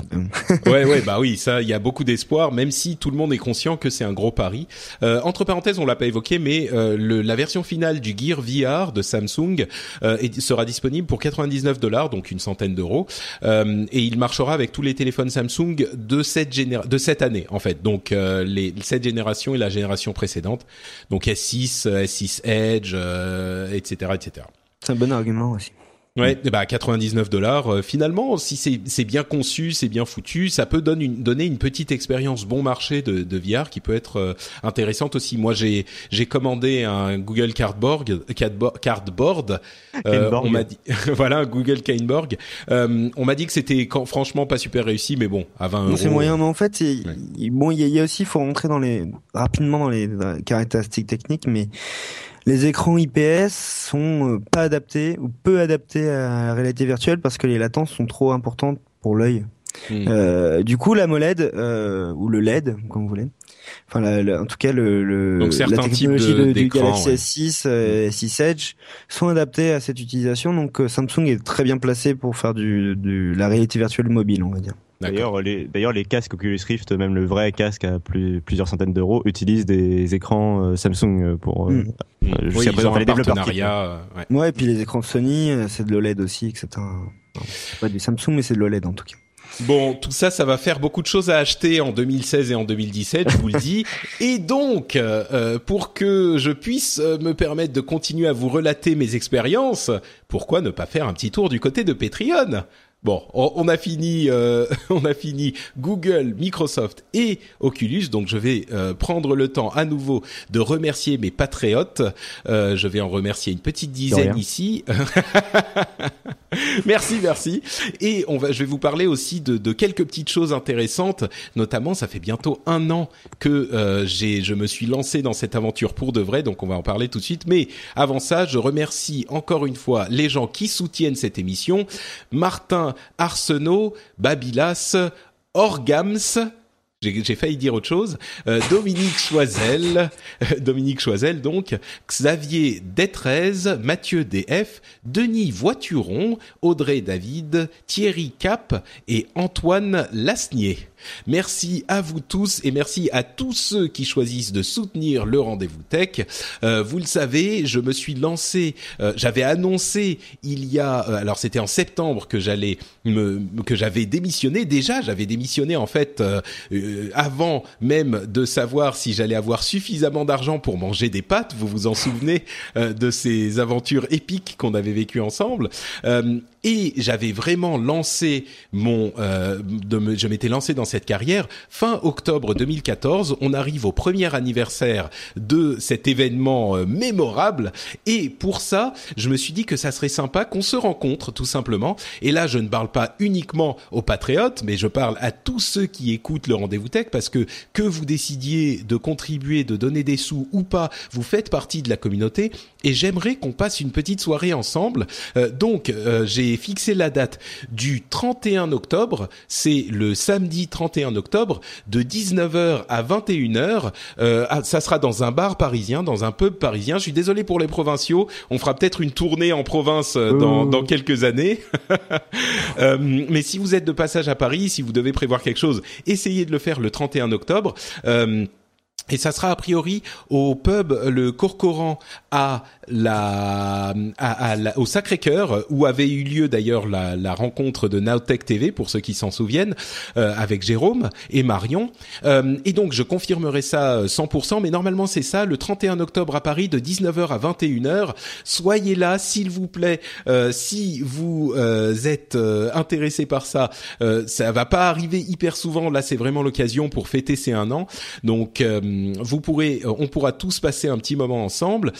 Et euh, entre parenthèses, il y aura des petits des petites étiquettes euh, bonjour mon nom et trucs. Et je me suis dit faire un petit truc sympa pour les patriotes, euh, pour les gens qui soutiennent vraiment l'émission. J'ai j'ai fait, je ferai un petit truc spécial avec un hashtag patriote sur le, le, le petit badge autocollant.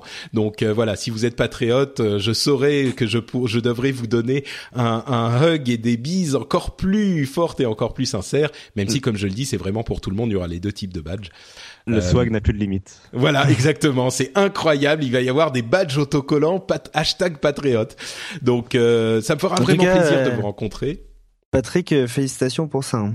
Moi, bah merci, je suis merci. Plutôt admiratif euh, et, mais moi aussi, je suis extrêmement admiratif euh, du fait que les gens. En plus, ce qui est ce qui est incroyable, c'est que depuis quelques semaines, il y a de plus en plus de gens qui euh, viennent euh, participer au Patriote et on a dépassé les 900 participants. Je me demande si on va pas à un moment, je sais pas quand, mais à un moment atteindre les 1000 participants. Ça serait incroyable. et puis pour bon, Noël, bah, bah, par exemple. mais bon, quoi qu'il en soit, si vous vous dites depuis des mois, ah quand même cette émission elle est bien, moi j'aime beaucoup euh, faudrait que je le fasse, et eh ben vous pouvez y aller, c'est l'occasion. Hein, ça fait un an euh, bientôt. Donc euh, donc voilà. C'est et, en plus j'ai un article sur le blog euh, avec un petit sondage. Si vous venez venez répondre au sondage, ça serait sympa comme ça on peut savoir combien de gens seront là. c'est sur frenchspin.fr bien sûr. vous pouvez il y a un petit sondage avec j'essaierai de venir, je viens c'est sûr, non je peux pas mais amusez-vous bien. donc voilà sur frenchspin.fr il y a le l'article en question. Mais c'est moi pour moi un des modèles qui est vraiment intéressant parce que il permet de travailler, d'augmenter la qualité du contenu. Il permet aussi de d'encourager euh, les éditeurs parce qu'on peut se considérer comme un éditeur à collaborer à travailler avec la communauté donc moi je suis je suis genre juste à fond sur ce modèle là ah, je crois comprendre certaines choses j'ai hâte de voir ça sur beaucoup beaucoup d'autres choses ouais. on pourra pas bien sûr contribuer à 100 000 trucs mais mais si on contribue à quelques médias qu'on peut lire, euh, quelques contenus vidéo, textes, euh, services qu'on aime consommer, euh, on va avoir des services et, des, et du contenu de meilleure qualité partout sur le web. Bah, je pense, ouais. Moi, c'est le pari que je fais en tout cas, et, et c'est vrai que les gens disent ah mais on peut pas contribuer à tout, mais il n'est pas question de contribuer à tout. Euh, je crois que si on contribue à euh, allez 3, 4, 5, 6 trucs qu'on apprécie à hauteur de 1 ou 2 ou 3 dollars, euh, ce que c'est, bah déjà ça améliore vachement la mm. qualité du contenu, je pense, et ça peut faire fonctionner tout un écosystème Je crois beaucoup à la publicité, mais mais je suis conscient euh, et, c'est quelque chose d'important que les premiers clients sont les lecteurs, sont euh, sont l'audience et du coup euh, du coup je trouve beaucoup je trouve ça beaucoup plus naturel d'avoir des revenus qui soient basés en partie voire en grande partie sur sur les lecteurs et non pas sur des modèles comme la publicité qui peuvent être très complémentaires pour d'autres ah choses. ouais, je crois que les, les deux ont leur place. le problème qu'on a aujourd'hui sur internet et on en parle souvent, c'est qu'il y a malheureusement une prédominance excessive de la publicité donc et moi ça me permet notamment euh, parce que je fais pas de review et de ce genre de trucs, on l'évoquait tout à l'heure, mais mm. euh, moi je n'ai pas, enfin jusqu'à maintenant, hein, je sais pas si les choses changeront, mais en tout cas jusqu'à maintenant, euh, j'ai jamais pris de d'appareil de d'un constructeur, euh, j'ai jamais fait de voyage de presse payé par un constructeur, euh, rien de tout ça. Donc vous pouvez être sûr que mon avis est mon avis, influencé par la hype bien sûr du marketing, mais non mais encore plus quand tes, tes lecteurs sont sont ta source de revenus parce que t'as aucun, bah, aucun intérêt et, et, bon, on peut avoir beaucoup d'éthique. Enfin nous, euh, on, l'éthique est très importante dans notre travail. Je pense c'est pas le cas de tout le monde, mais moi c'est important dans toutes les sphères de, de ma vie et euh, je pense que, euh, que, que effectivement ça c'est beaucoup plus simple que les lecteurs participent dans tous les cas. Bah en tout cas, euh, oui, pardon Cassim, bah toi, bah, c'est quelque chose avec Lifetile qui a son Patreon aussi. Euh, bah, c'est ce qui nous a poussé à lancer un, un Patriot, en fait, un Patreon euh, avec Lifestyle. En fait, c'est justement cette euh, volonté de rester indépendant. Euh, donc nous, euh, on compte pas en vif parce qu'on est beaucoup. euh, mais si vous voulez, tant mieux. Hein. Mais, mais, a priori, on compte, voilà, a priori, on n'en vivra pas. Par contre, ça nous permet, bon, déjà d'une part d'acheter du matériel d'enregistrement de, de, meilleure qualité, comme le micro que j'utilise maintenant. et d'autre part, sublime d'ailleurs, sublime. Euh, merci. Euh, euh, merci les Patreons surtout, du coup, les, les Patreons. euh, et d'autre part, ça nous permet, par exemple, éventuellement, euh, avec nos petites économies, d'acheter des, bah, des appareils des Lumia, par exemple, qu'on va pouvoir tester mmh. et potentiellement faire gagner à la communauté. Euh, et ça nous permet d'être indépendant totalement de Microsoft comme on l'est aujourd'hui et de continuer à l'être et de pouvoir sans problème bah, dire du mal d'un produit qu'on n'aime pas ou voilà.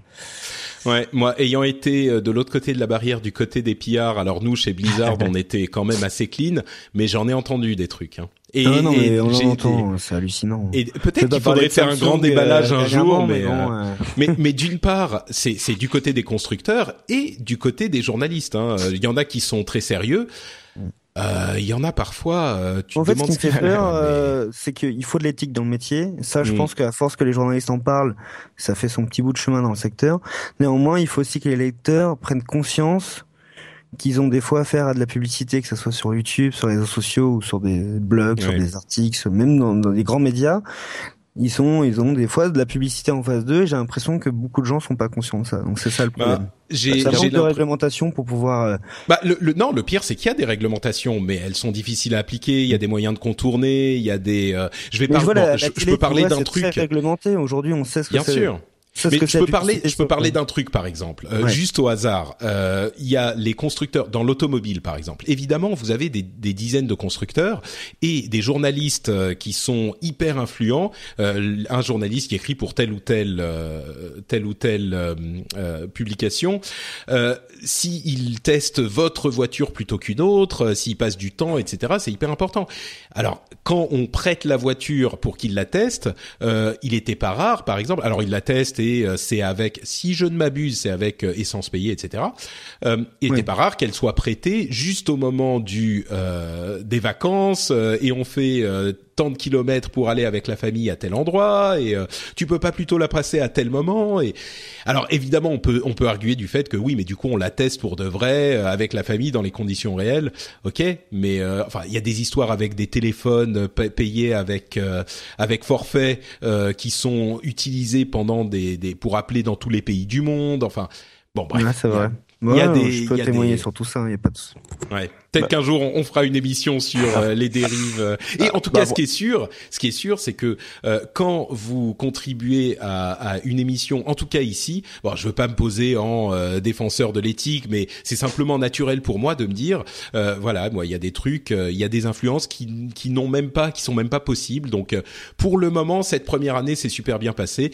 Je dis pas que ça arrivera jamais si on me m'offre, je sais pas, un voyage, je sais pas où, avec. Enfin, a priori, moi, je suis suffisamment vieux et suffisamment con pour dire je préfère rester dans mes pantoufles à la maison. Donc euh, ça vous ça vous profite aussi et, euh, et là le fait que le Patreon avec une petite coupe de champagne.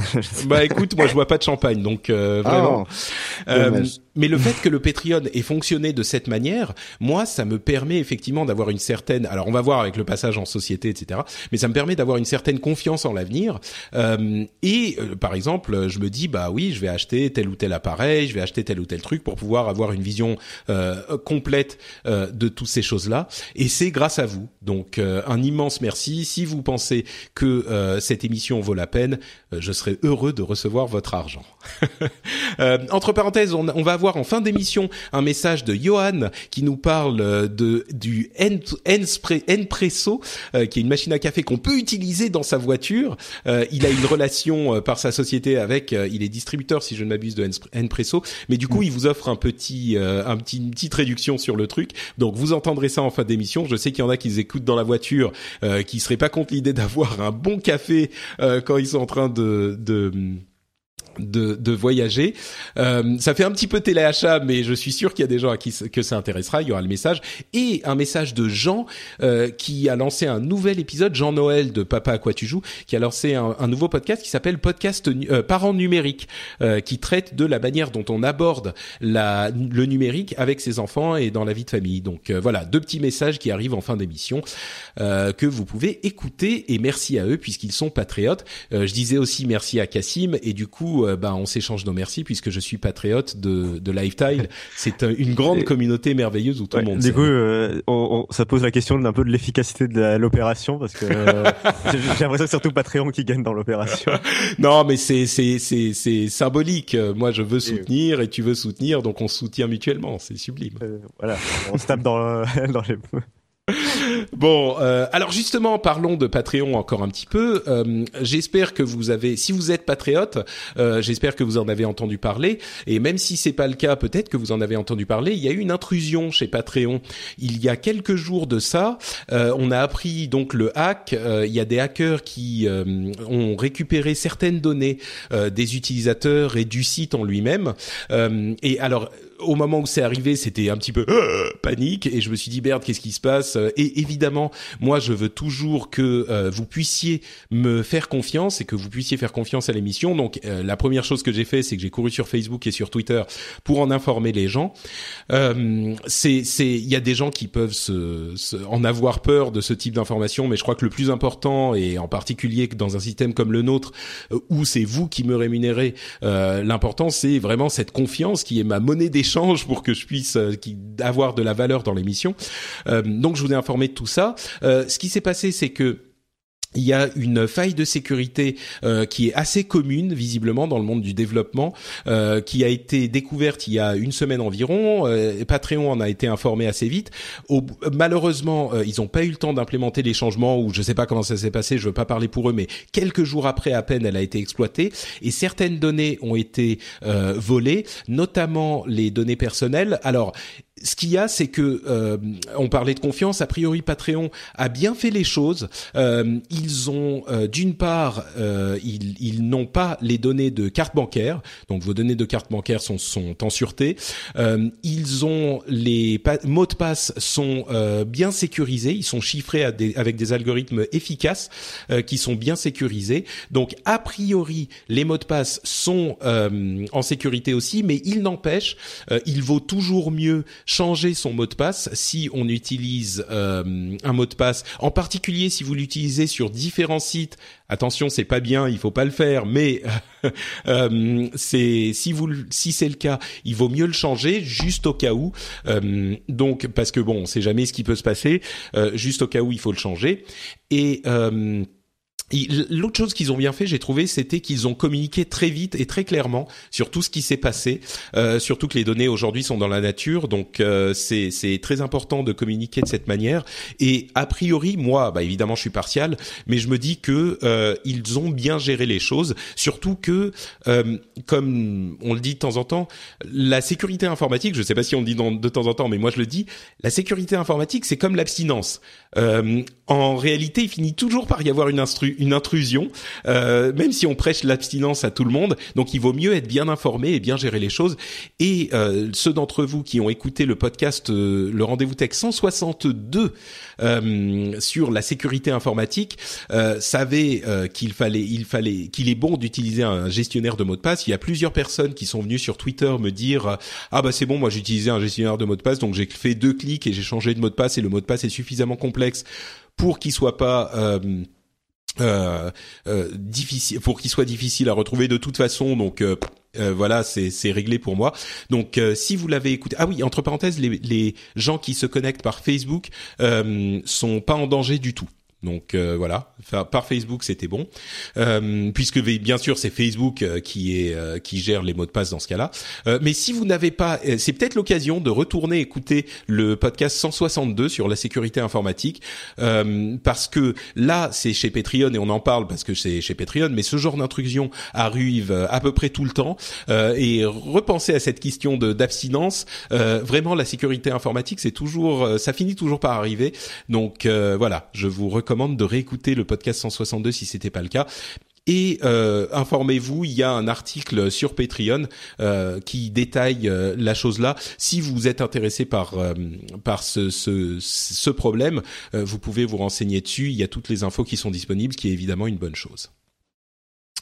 Voilà pour Patreon. BlackBerry a confirmé le téléphone Prive. On est passé aux news et rumeurs, hein, bien sûr, vous l'aurez compris. Le téléphone Prive, qui est un téléphone Android qui est euh, censé protéger la vie privée autant que possible. Alors Android chez BlackBerry, c'est un petit peu le désespoir, j'ai l'impression, mais ils sont bien en entreprise, donc euh, pourquoi pas. Ils ont perdu un peu d'argent, euh, contrairement à ce qu'on pensait pour les dernières, le dernier trimestre, enfin pour le trimestre, le deuxième trimestre de l'année. bon, ça s'est stabilisé quand même. Bah, ils avaient gagné de l'argent euh, le, au trimestre d'avant, donc. Euh, non, mais ça ça stabilisé dans le sens où bon, on voit que que ça continue pas à chuter comme c'était le cas il y a quelques mois. Et en tout cas, euh, le, le prive est, est, super bien accueilli par la communauté Android. Mm. Super bien. Effectivement. Euh, on a parlé du Shield euh, Android TV, qui est l'appareil de d'Nvidia. Euh, ils ont aussi un service aux États-Unis de streaming de jeux PC pour 8 dollars par mois. Il y a quelques titres qui sont pas mal, donc peut-être. GeForce Now. C'est ça, GeForce Now comme le PlayStation Now. Euh, je sais pas s'il est disponible en Europe par contre ce service. Si ça marche. Ah oui. Moi ça fait depuis plusieurs euh, en fait ça s'appelait Grid. Ça fait plusieurs euh, mois qu'on l'a sur euh, la Shield la console la Shield tablette ensuite. Tous les produits Nvidia en gros. Et là dernièrement la Shield Android TV c'est un produit qui était en bêta test qui était gratuit jusqu'à maintenant qui va donc venir payant. Il a changé de nom. Il s'appelle GeForce Now. Et donc c'est du vrai cloud gaming avec des performances plutôt pas mal tant qu'on a le produit qui est connecté en, en Ethernet. On a des perfs qui sont euh, du 1080p à 60 images par seconde, donc euh, c'est plutôt pas mal. Euh, c'est vraiment pas mal. Le Japon est en train de tester ou va tester très bientôt un programme pilote de robot taxi. ça fait un petit peu penser à Mars, merde, comment ça s'appelle? Total Recall. donc en fait des, des, des taxis sans euh, conducteur. Euh, il y aura un petit groupe euh, qui va l'utiliser en 2016. Ça va commencer en 2016 et l'idée c'est d'être prêt pour les Jeux Olympiques en 2020. On en parlait la dernière top, fois. Ça. Donc, et je sais plus où je lisais l'idée que en Asie ils ont pas aussi peur des robots et que donc ils risquent d'avancer plus vite que nous. Oui, ils ont, ouais, oui. Ils ont culturellement, bah, ça se voit aussi la façon dont on représente la robotique Ouais. Y a pas la même, c'est pas, c'est pas la même culture sur la robotique dans, dans, la science-fiction entre euh, robotique. Voilà. Hein, Ouais, ça existe déjà un petit peu dans certains. Bon, alors c'est pas des super robots, mais ça n'empêche. Chez nous, c'est tout de suite euh, Skynet euh, euh, et, et, Terminator. Chez eux, c'est le gentil robot qui sourit avec un visage hyper. Euh, non, même plus que ça, c'est ah, vraiment. Terminator est devenu gentil au final. À la fin, oui. Donc comme quoi, tout marche bien. Il y a eu une nouveauté intéressante sur Outlook sur le web avec des likes et des euh, mention avec des hâtes euh, avec le nom. J'ai trouvé ça pas mal du tout parce que euh, le problème avec les emails, c'est qu'on en a trop et le fait d'intégrer une mécanique sociale de euh, crowd en fait, euh, des trucs importants avec les likes et de pouvoir mentionner quelqu'un dans le mail pour que euh, le mail pour qu'il comprenne que c'est vraiment à lui que c'est adressé, euh, ça peut être hyper pratique pour la l'utilisation des. Enfin, on a des, des, des, des, centaines et des centaines de mails qui arrivent. Enfin, moi, je sais que quand j'étais en entreprise, j'en avais tous les jours 200, 300. Et, et, ça, ça peut nous aider à euh, prioriser les trucs. J'ai trouvé ça hyper malin. Entre les likes et les mentions, euh, c'est une implémentation là encore hyper intelligente. Euh, comment marche les likes? C'est comme des euh, les favoris dans, dans, dans Gmail? C'est bah en fait non, tu peux ajouter des likes au mail que tu as reçu et si suffisant enfin quand on voit le nombre de likes que le mail a reçu. Donc si tu as une mailing list de 15 euh, personnes et que tu vois que le truc a reçu 5 likes, tu vas peut-être plus t'y intéresser que euh, si tu as une mailing list de 15 et qu'il y en a eu euh, aucun quoi. ça marche seulement sur les mailing lists et sur les emails à plusieurs destinataires ça. Ah bah oui, si t'as une personne qui Non, non, c'est pour ça que je réfléchissais. À... oui. Oui. bien sûr. Je, Ouais, ouais. juste que je réfléchissais à l'intégration. C'est Ok. ça. On Je voit trouve les- ça pas enfin, il y a beaucoup de tentatives. intéressant. À voir. Il y, a, il y a beaucoup de tentatives en ce moment sur, euh, bah, sur les, enfin, on l'a vu avec Google euh, sur les emails, euh, sur la, comment gérer ses emails. Quoi. Enfin, ça fait un an ou deux que toutes les sociétés se posent la question euh, d'une meilleure gestion des emails, quoi. Hmm. Donc, euh, Ouais, ouais, ouais, tout à fait. Ouais. Ça fait même plus qu'un an ou deux. Le, le mail est, on, on sait pas comment, on n'arrive pas à abandonner le mail et tout le monde le déteste et on sait pas comment euh, l'améliorer. Donc euh, ça, c'est une piste intéressante, je trouve. Je donne des, cours de marketing mobile euh, dans une université. Et euh, et puis j'ai fait écrire un, il y avait des essais j'ai donné plusieurs essais parmi les essais possibles c'était l'email est-il mort? Donc c'était intéressant de voir comment les des élèves de master 2 euh, aujourd'hui à quelle vision ils avaient de l'email. Donc c'était c'est marrant parce que ce qui m'a surpris que la plupart des, des, des personnes connaissaient Slack ou HipChat.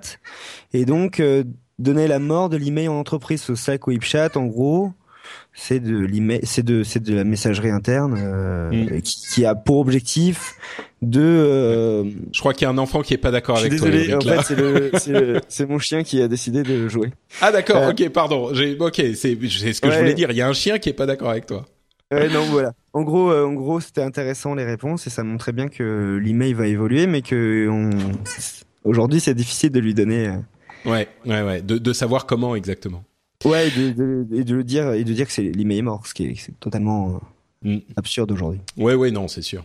En- encore que, tu sais, euh, la génération d'en dessous, euh, des, des vingtenaires, euh, les millennials euh, et plus jeunes, ils utilisent plus trop l'email. Hein, c'est Facebook, euh, Ouais, c'est les sûr. messageries Voilà, directes. voilà. euh, que Est-ce que vous avez envoyé Ouais. encore beaucoup d'emails? Bah, Moi, quand on enlève, pardon, est-ce que tout le contexte professionnel, beaucoup d'emails à des personnes en direct, moi, je, c'est, c'est, c'est assez SMS, rare. ouais, peut-être. Bah, mais moi, mais moi, euh, je suis vieux. moi- Moi, j'envoie encore des mails, Ouais, mais c'est ouais. parce que je suis vieux, donc. euh, J'en envoie aussi, mais ça devient beaucoup plus rare, en fait. C'est c'est c'est comme vrai. le courrier postal en fait. Finalement, tu reçois plus que des trucs euh, administratifs ou des colis ou des. Enfin, Ouais. Bah pareil, moi quand j'envoie des mails à des amis, c'est administratif, c'est euh, Monsieur, vous êtes convoqué euh, à la, en la demeure de Monsieur Béja euh, ce samedi en 8 euh, Et comme des courriers, en fait. pour un dîner. C'est comme ça qu'on a été Voilà. invité dans le podcast là. Exactement, exactement, avec euh, des petites, euh, des petits zigouigouis sur le, le mail, euh, avec des. J'utilise Crédit Mail, moi, c'est pour ça. Non, mais des fois, on. Ça a donné des cauchemars à certains. Des fois, on prend contact sur Twitter aussi. hein. Oui, oui, non, mais bien sûr. se fait sur Twitter. Mais Donc, bien ça- sûr, non, non, mais je dis ça, mais j'utilise les mails, mais euh, énormément sur Twitter, beaucoup plus même, euh, par SMS. Et etc. ce qui est hallucinant, c'est le nombre d'applications et de clients qu'on utilise, parce que moi, j'en, Mm. là, j'ai réinstallé un téléphone à neuf, euh, j'en, pouvais plus, quoi. J'étais à peu près à 10 clients de communication, quoi. D'un moment, euh, Bon, Pebble euh, nous annonce sa Pebble Time Round, qui est la première euh, smartwatch ronde chez Pebble, euh, qui a initié presque ce- cette révolution de la smartwatch il y a quelques années sur Kickstarter. Alors, euh, c'est une très jolie montre ronde qui a tous les avantages de la Pebble ou presque, puisqu'elle n'a que deux jours d'autonomie contre une semaine pour la Pebble classique. Euh, mais bon, il n'empêche qu'elle est jolie, elle est et elle fonctionne toujours comme Pebble et elle fait elle a très bien ce qu'elle tellement fine. Ouais, elle est très très fine. Elle fait. Par contre, ils ont un peu raté leur lancement. J'ai l'impression que ça a été, euh, ça a été, euh, ça a pas été anticipé. Euh, Ouais.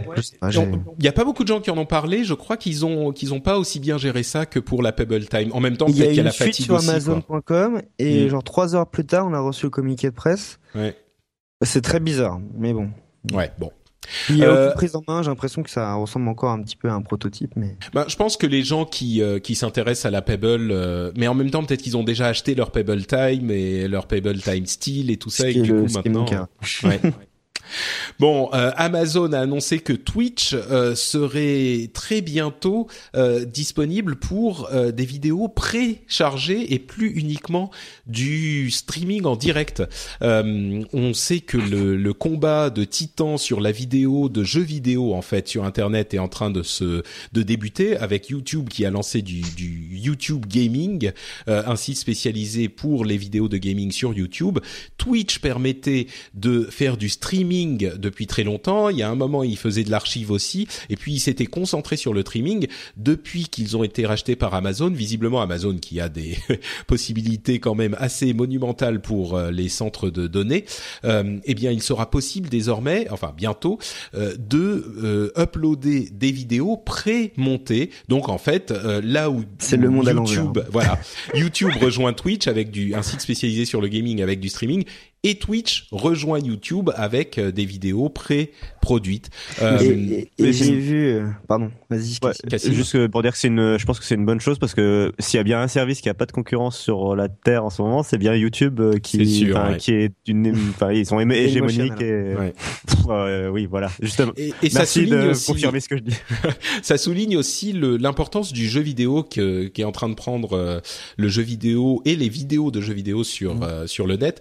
Euh, on sait que les plus gros youtubeurs en France qui font des chiffres monumentaux, ah, hallucinants, euh, euh, et même parmi ces gros youtubeurs, vous connaissez tous Norman, j'imagine. Visiblement, il est en train de se mettre au gaming aussi après Cyprien ouais, et Squeezie. Il a dans sa dernière vidéo que que bon, il allait pas lancer de chaîne gaming.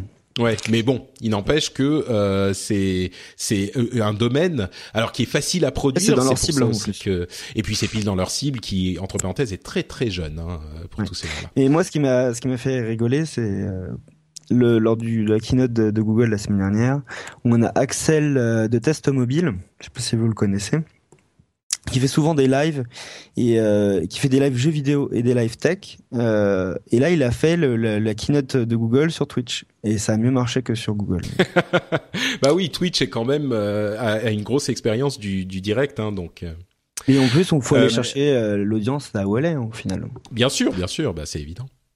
Euh, on a des informations selon lesquelles Twitter serait en train de euh, d'étudier la possibilité d'avoir des tweets de plus de 140 euh, caractères euh, ou un moyen de faire des tweets plus longs d'une manière ou d'une autre.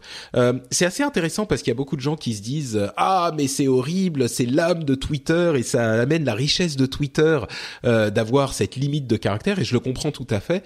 Mais en même temps, moi je, je le vois un petit peu comme euh, Instagram qui avait que des photos carrées pendant très longtemps et puis au bout d'un moment ils ont dépassé ce stade et ils ont euh, mis la possibilité d'avoir des, des photos non carrées, même si c'était l'âme d'Instagram d'avoir tout ça euh, il y a un moment où euh, il faut quand même penser à, à d'autres possibilités. Et Twitter a été extrêmement doué dans l'ajout de contenu dans les tweets en respectant cette limite de 140 caractères.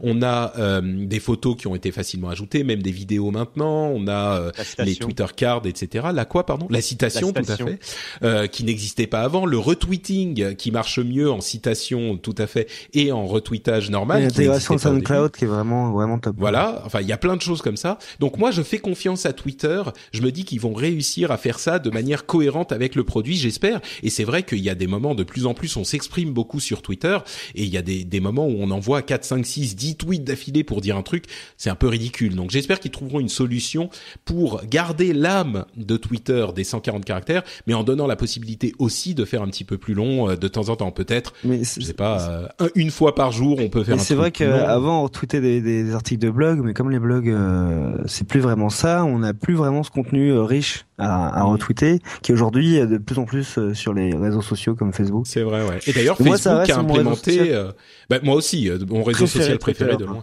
Mais Facebook est en train d'implémenter les notes, qui sont aussi des moyens en fait de faire des petits articles de blog en fait sur Facebook. Donc, j'ai testé, ça marchait bien. Ouais, ouais. C'est comme les vidéos sur, je veux dire, c'est comme les vidéos sur Facebook. C'est-à-dire que en termes d'audience, c'est vraiment intéressant. Après, euh, on sait que c'est pas vraiment adapté à ça pour le moment, donc on n'a pas de retour sur l'audience, on n'a pas les outils d'édition qu'on aimerait bien avoir. Néanmoins, euh, on sait que l'audience est là, donc. Euh, ouais.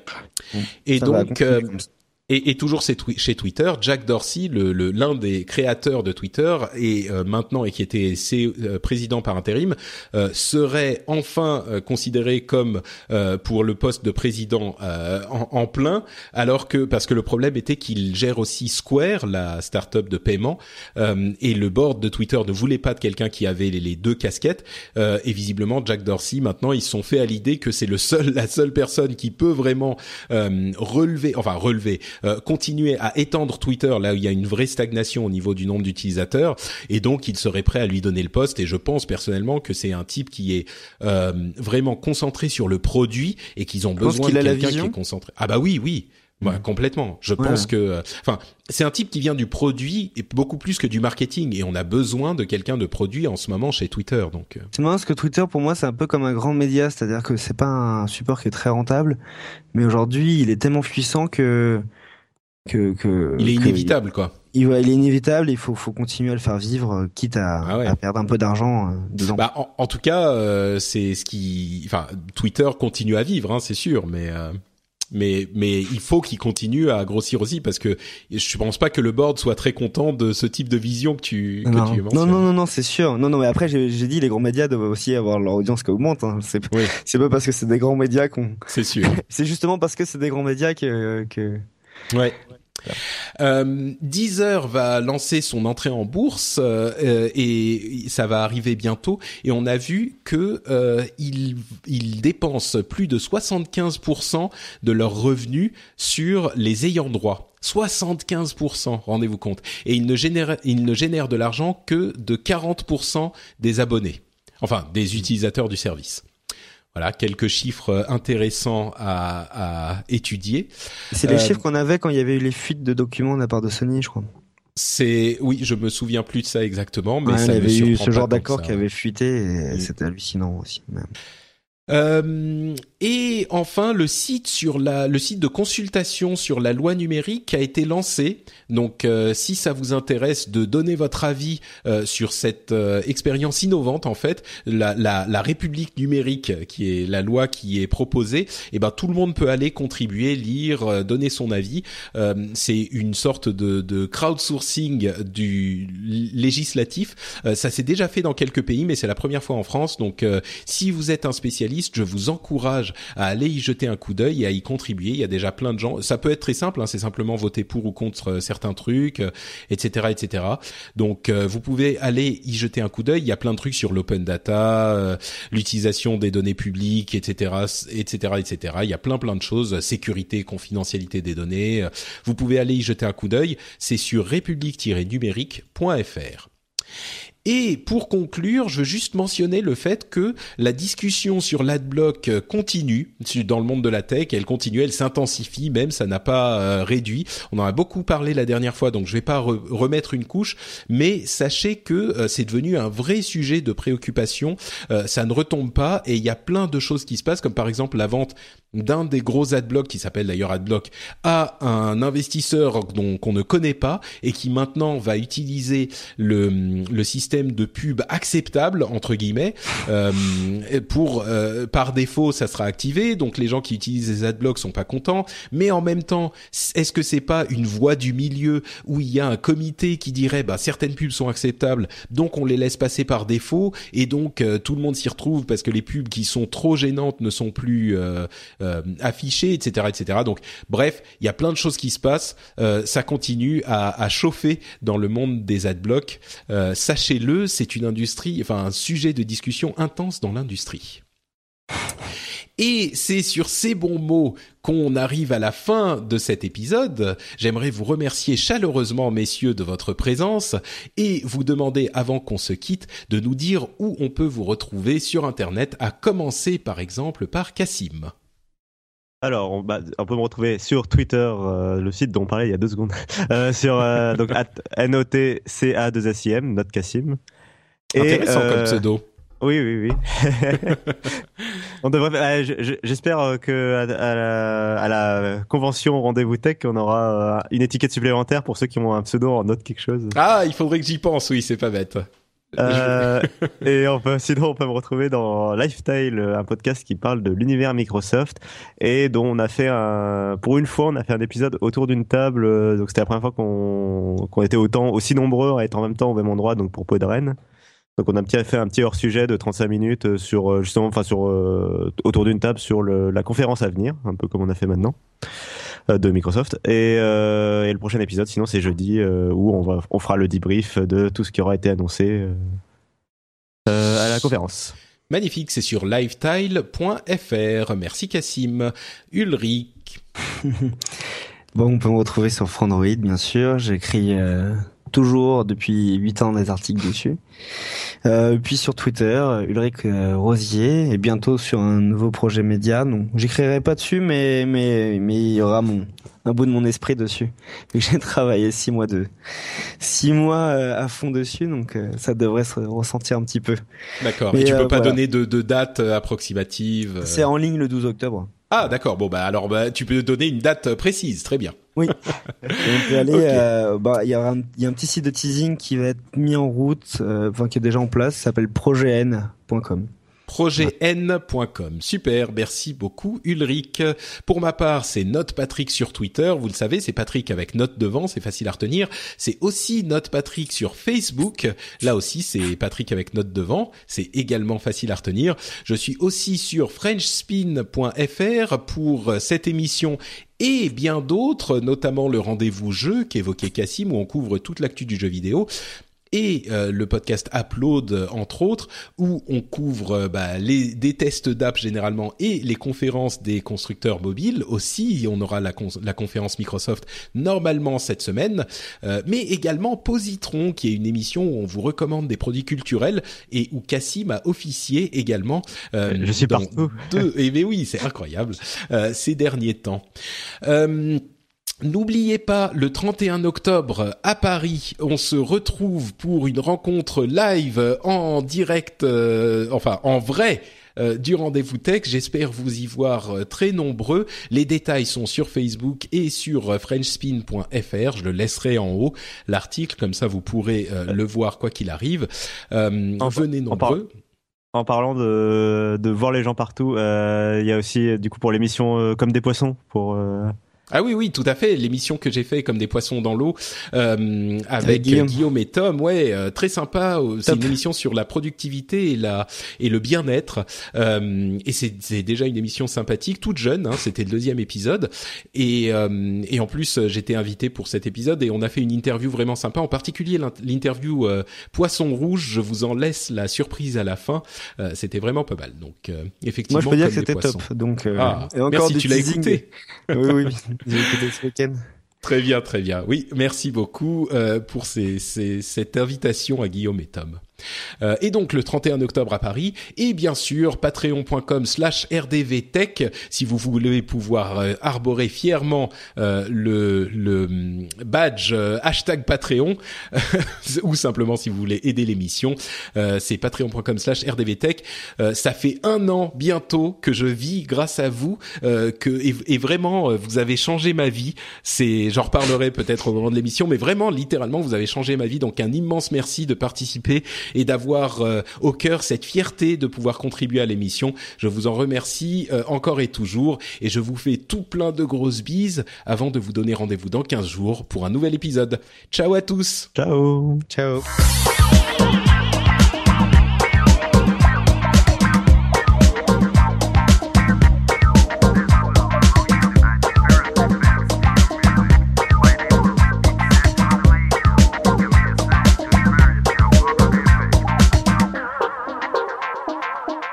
Bonjour chers auditeurs, merci à Patrick pour ce dernier épisode du Rendez-vous Tech.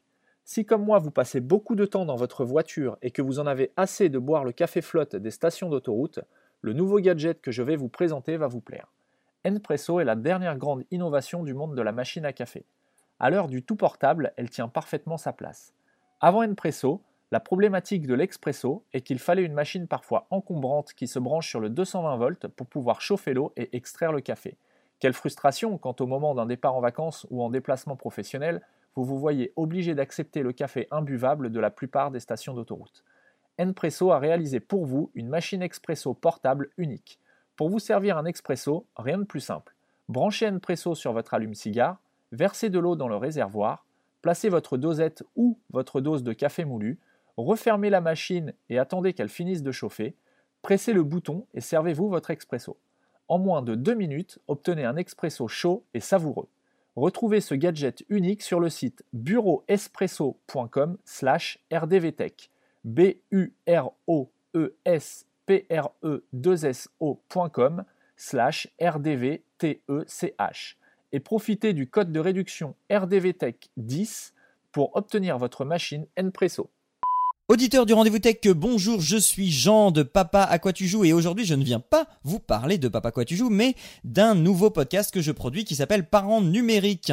Alors Parents numériques, c'est un podcast qui a euh, pour vocation d'aider les gens, alors pas seulement les parents, mais les gens qui se sentent un peu perdus face au monde numérique d'aujourd'hui, à la pratique qu'on peut avoir, aux machines euh, un peu bizarres, qu'est-ce que c'est qu'un smartphone, une tablette, euh, diantre. Eh bien, on se propose avec mon co-animateur Pierre d'aider ces gens-là à y voir plus clair, à euh, maîtriser leurs appareils et à pouvoir accompagner euh, d'autres gens qu'ils connaissent. Alors typiquement, ça s'appelle parents numériques parce que ça se destine aux parents pour qu'ils puissent euh, accompagner la pratique de leurs enfants, mais ça peut aussi se destiner à votre tonton, à votre mamie et que sais-je.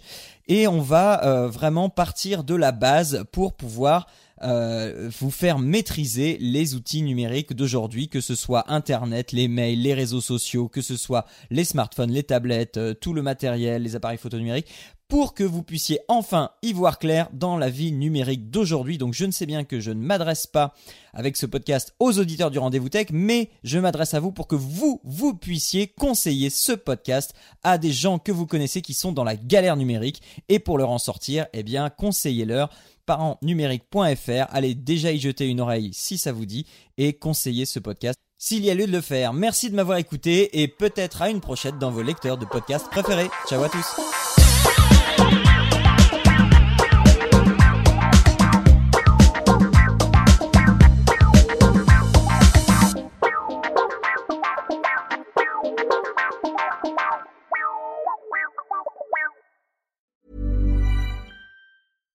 Hi, I'm Daniel, founder of Pretty Litter. Cats and cat owners deserve better than any old fashioned litter. That's why I teamed up with scientists and veterinarians to create Pretty Litter. Its innovative crystal formula has superior odor control and weighs up to 80% less than clay litter. Pretty Litter even monitors health by changing colors to help detect early signs of potential illness. It's the world's smartest kitty litter. Go to prettylitter.com and use code ACAST for 20% off your first order and a free cat toy. Terms and conditions apply. See site for details. When you make decisions for your company, you look for the no brainers. If you have a lot of mailing to do, stamps.com is the ultimate no brainer. Use the stamps.com mobile app to mail everything you need to keep your business running with up to 89% off USPS and UPS. Make the same no brainer decision as over 1 million other businesses with stamps.com. Use code PROGRAM for a special offer. That's stamps.com code PROGRAM.